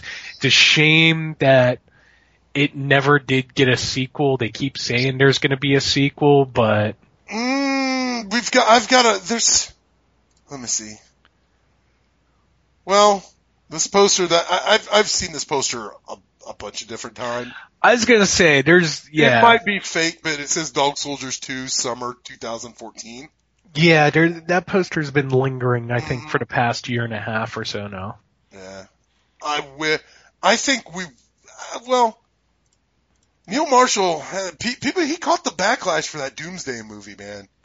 Oh yeah, He he, might- deserved it. He, I don't know if he deserved it as much as you do. Like, I, I really like that movie, but yeah, I will admit, he, he just mashed three movies together. Yeah, that was the problem. Pretty much it. But still, I liked it. I, I, I need to see Centurion. I need to see a couple other Neil Marshall. I was going to say I don't know. Centurion just never liked me. It looked like he was trying to ape 300, Yeah, but mm, that's Dog Soldiers. If so, I, by some chance you haven't seen it, do yourself a favor and Yes. see it. yes. Well, that's the show. What do you got for next week, sir? Uh, next week I'm watching a, a Cronenberg movie I've never seen, Rabid. I've not seen it either. Uh, I'm curious. I've heard good things about it, and I've heard a couple people today tell me that uh, it's not as good. Oh no. So uh, I'm curious. I, I, Mike, I'm definitely curious about this movie. I am going to be watching for the first time ever The Deadly Spawn. Yes. And we have a guest next week, Gary Hill of the Cinema Beef podcast. And he told me today, Tim, he is going to be doing a movie that is on Hulu called Discopathe. Is Dan Haggerty in it? Ooh, No. Damn. Discopathe 2013. In the mid 70s, a young timid New Yorker leads an uneventful life until he's fatefully exposed to the pulsating rhythms of a brand new genre of music, disco. Unable to control, unable to control his murderous impulses that stem from the traumatic childhood experience, Dwayne Lewis transforms into a dangerous serial killer and exiled to Montre- Montreal. So it sounds like a disco, like werewolf movie. This could be pretty cool. What's it called again? Discopathe. Disco Path. Okay. D-I-S-C-O-P-A-T-H-E. If you see it on YouTube, send me the link. I'm gonna look it up right now. But what do you got to pimp, sir? As always, you can find me here at Bloodbath and Boomsticks. Uh, you can find me, of course, at grossmoviereviews.com, and you could, of course, order my new book, The Wrath of Gross, at lulu.com. Okay. Uh, quick breaking news. Did you see the newest, uh, Tim Gross movie to be made? That they are sucking out of your brain as you sleep? Is it the is it the one that I sent you the link to? Was it Homicycle? No, oh no, that, that's another one. Yes, it looks awesome. No, what was the one you sent me the link to? Uh, there's another one on your page, Little Cute Buggers. I did just I did watch that. And It's about killer rabbits. so nah, it, it can't be any worse than Night of the Lepus. So, yeah, it looks like Discopathe is not on YouTube unless you want to spend four bucks. Then it is, but it looks pretty sweet, dude. Oh yeah, it's it's uh, I think from uh, Brett Kelly also. Yep. Anyway, Yeah. you can uh you can follow me on Twitter at JSB underscore boomsticks. Uh you can follow me on Letterboxd. Uh just search Kyle Bowling. You can like our Facebook groups, uh just search Bloodbath and Boomsticks. There are two of them. And go watch Spookies nine times this week because I need to get the uh, bad taste of everything else I watched out of my mouth. But that's the show. Next week, Discopathe, uh, The Deadly Spawn, and Rabid. Three movies I've never seen. So, it could be a good show, dude. Could be. Alright, we are out of here later. Turn out the lights. The party's over. They say that all good things must end. Call it a night. The party's over. And tomorrow starts the same old thing again. Greetings. The Master Control Program has chosen you to serve your system on the gateway. Keep your ugly fucking gold bricking ass out of my beach community. I don't want no volunteers. I don't want no mates. There's too many captains on this island. Ten thousand dollars for me by myself. With that, you get the head, tail, the whole damn thing. You have to order something from the lunch menu. I don't want lunch. I want breakfast. Hey, I'm really sorry. Yeah. Hey, I'm really sorry too.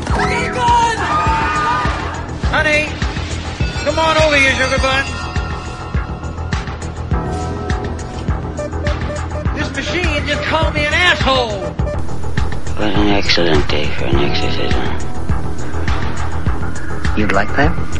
Intensely. I got good news and bad news, girls. The good news is your dates are here. What's the bad news? They're dead. Anything else?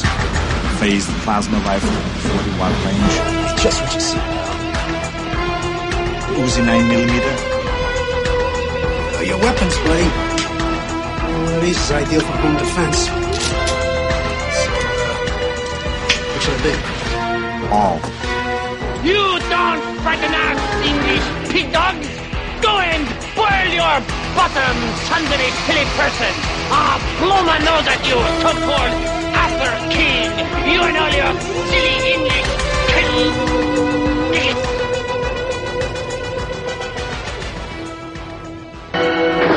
Jesus Christ! I warned you. With the Lucky Land slots, you can get lucky just about anywhere. This is your captain speaking. Uh, we've got clear runway and the weather's fine, but we're just going to circle up here a while and uh, get lucky. No, no, nothing like that. It's just these cash prizes add up quick. So I suggest you sit back, keep your tray table upright, and start getting lucky. Play for free at LuckyLandSlots.com. Are you feeling lucky? No purchase necessary. Void where prohibited by law. 18 plus terms and conditions apply. See website for details.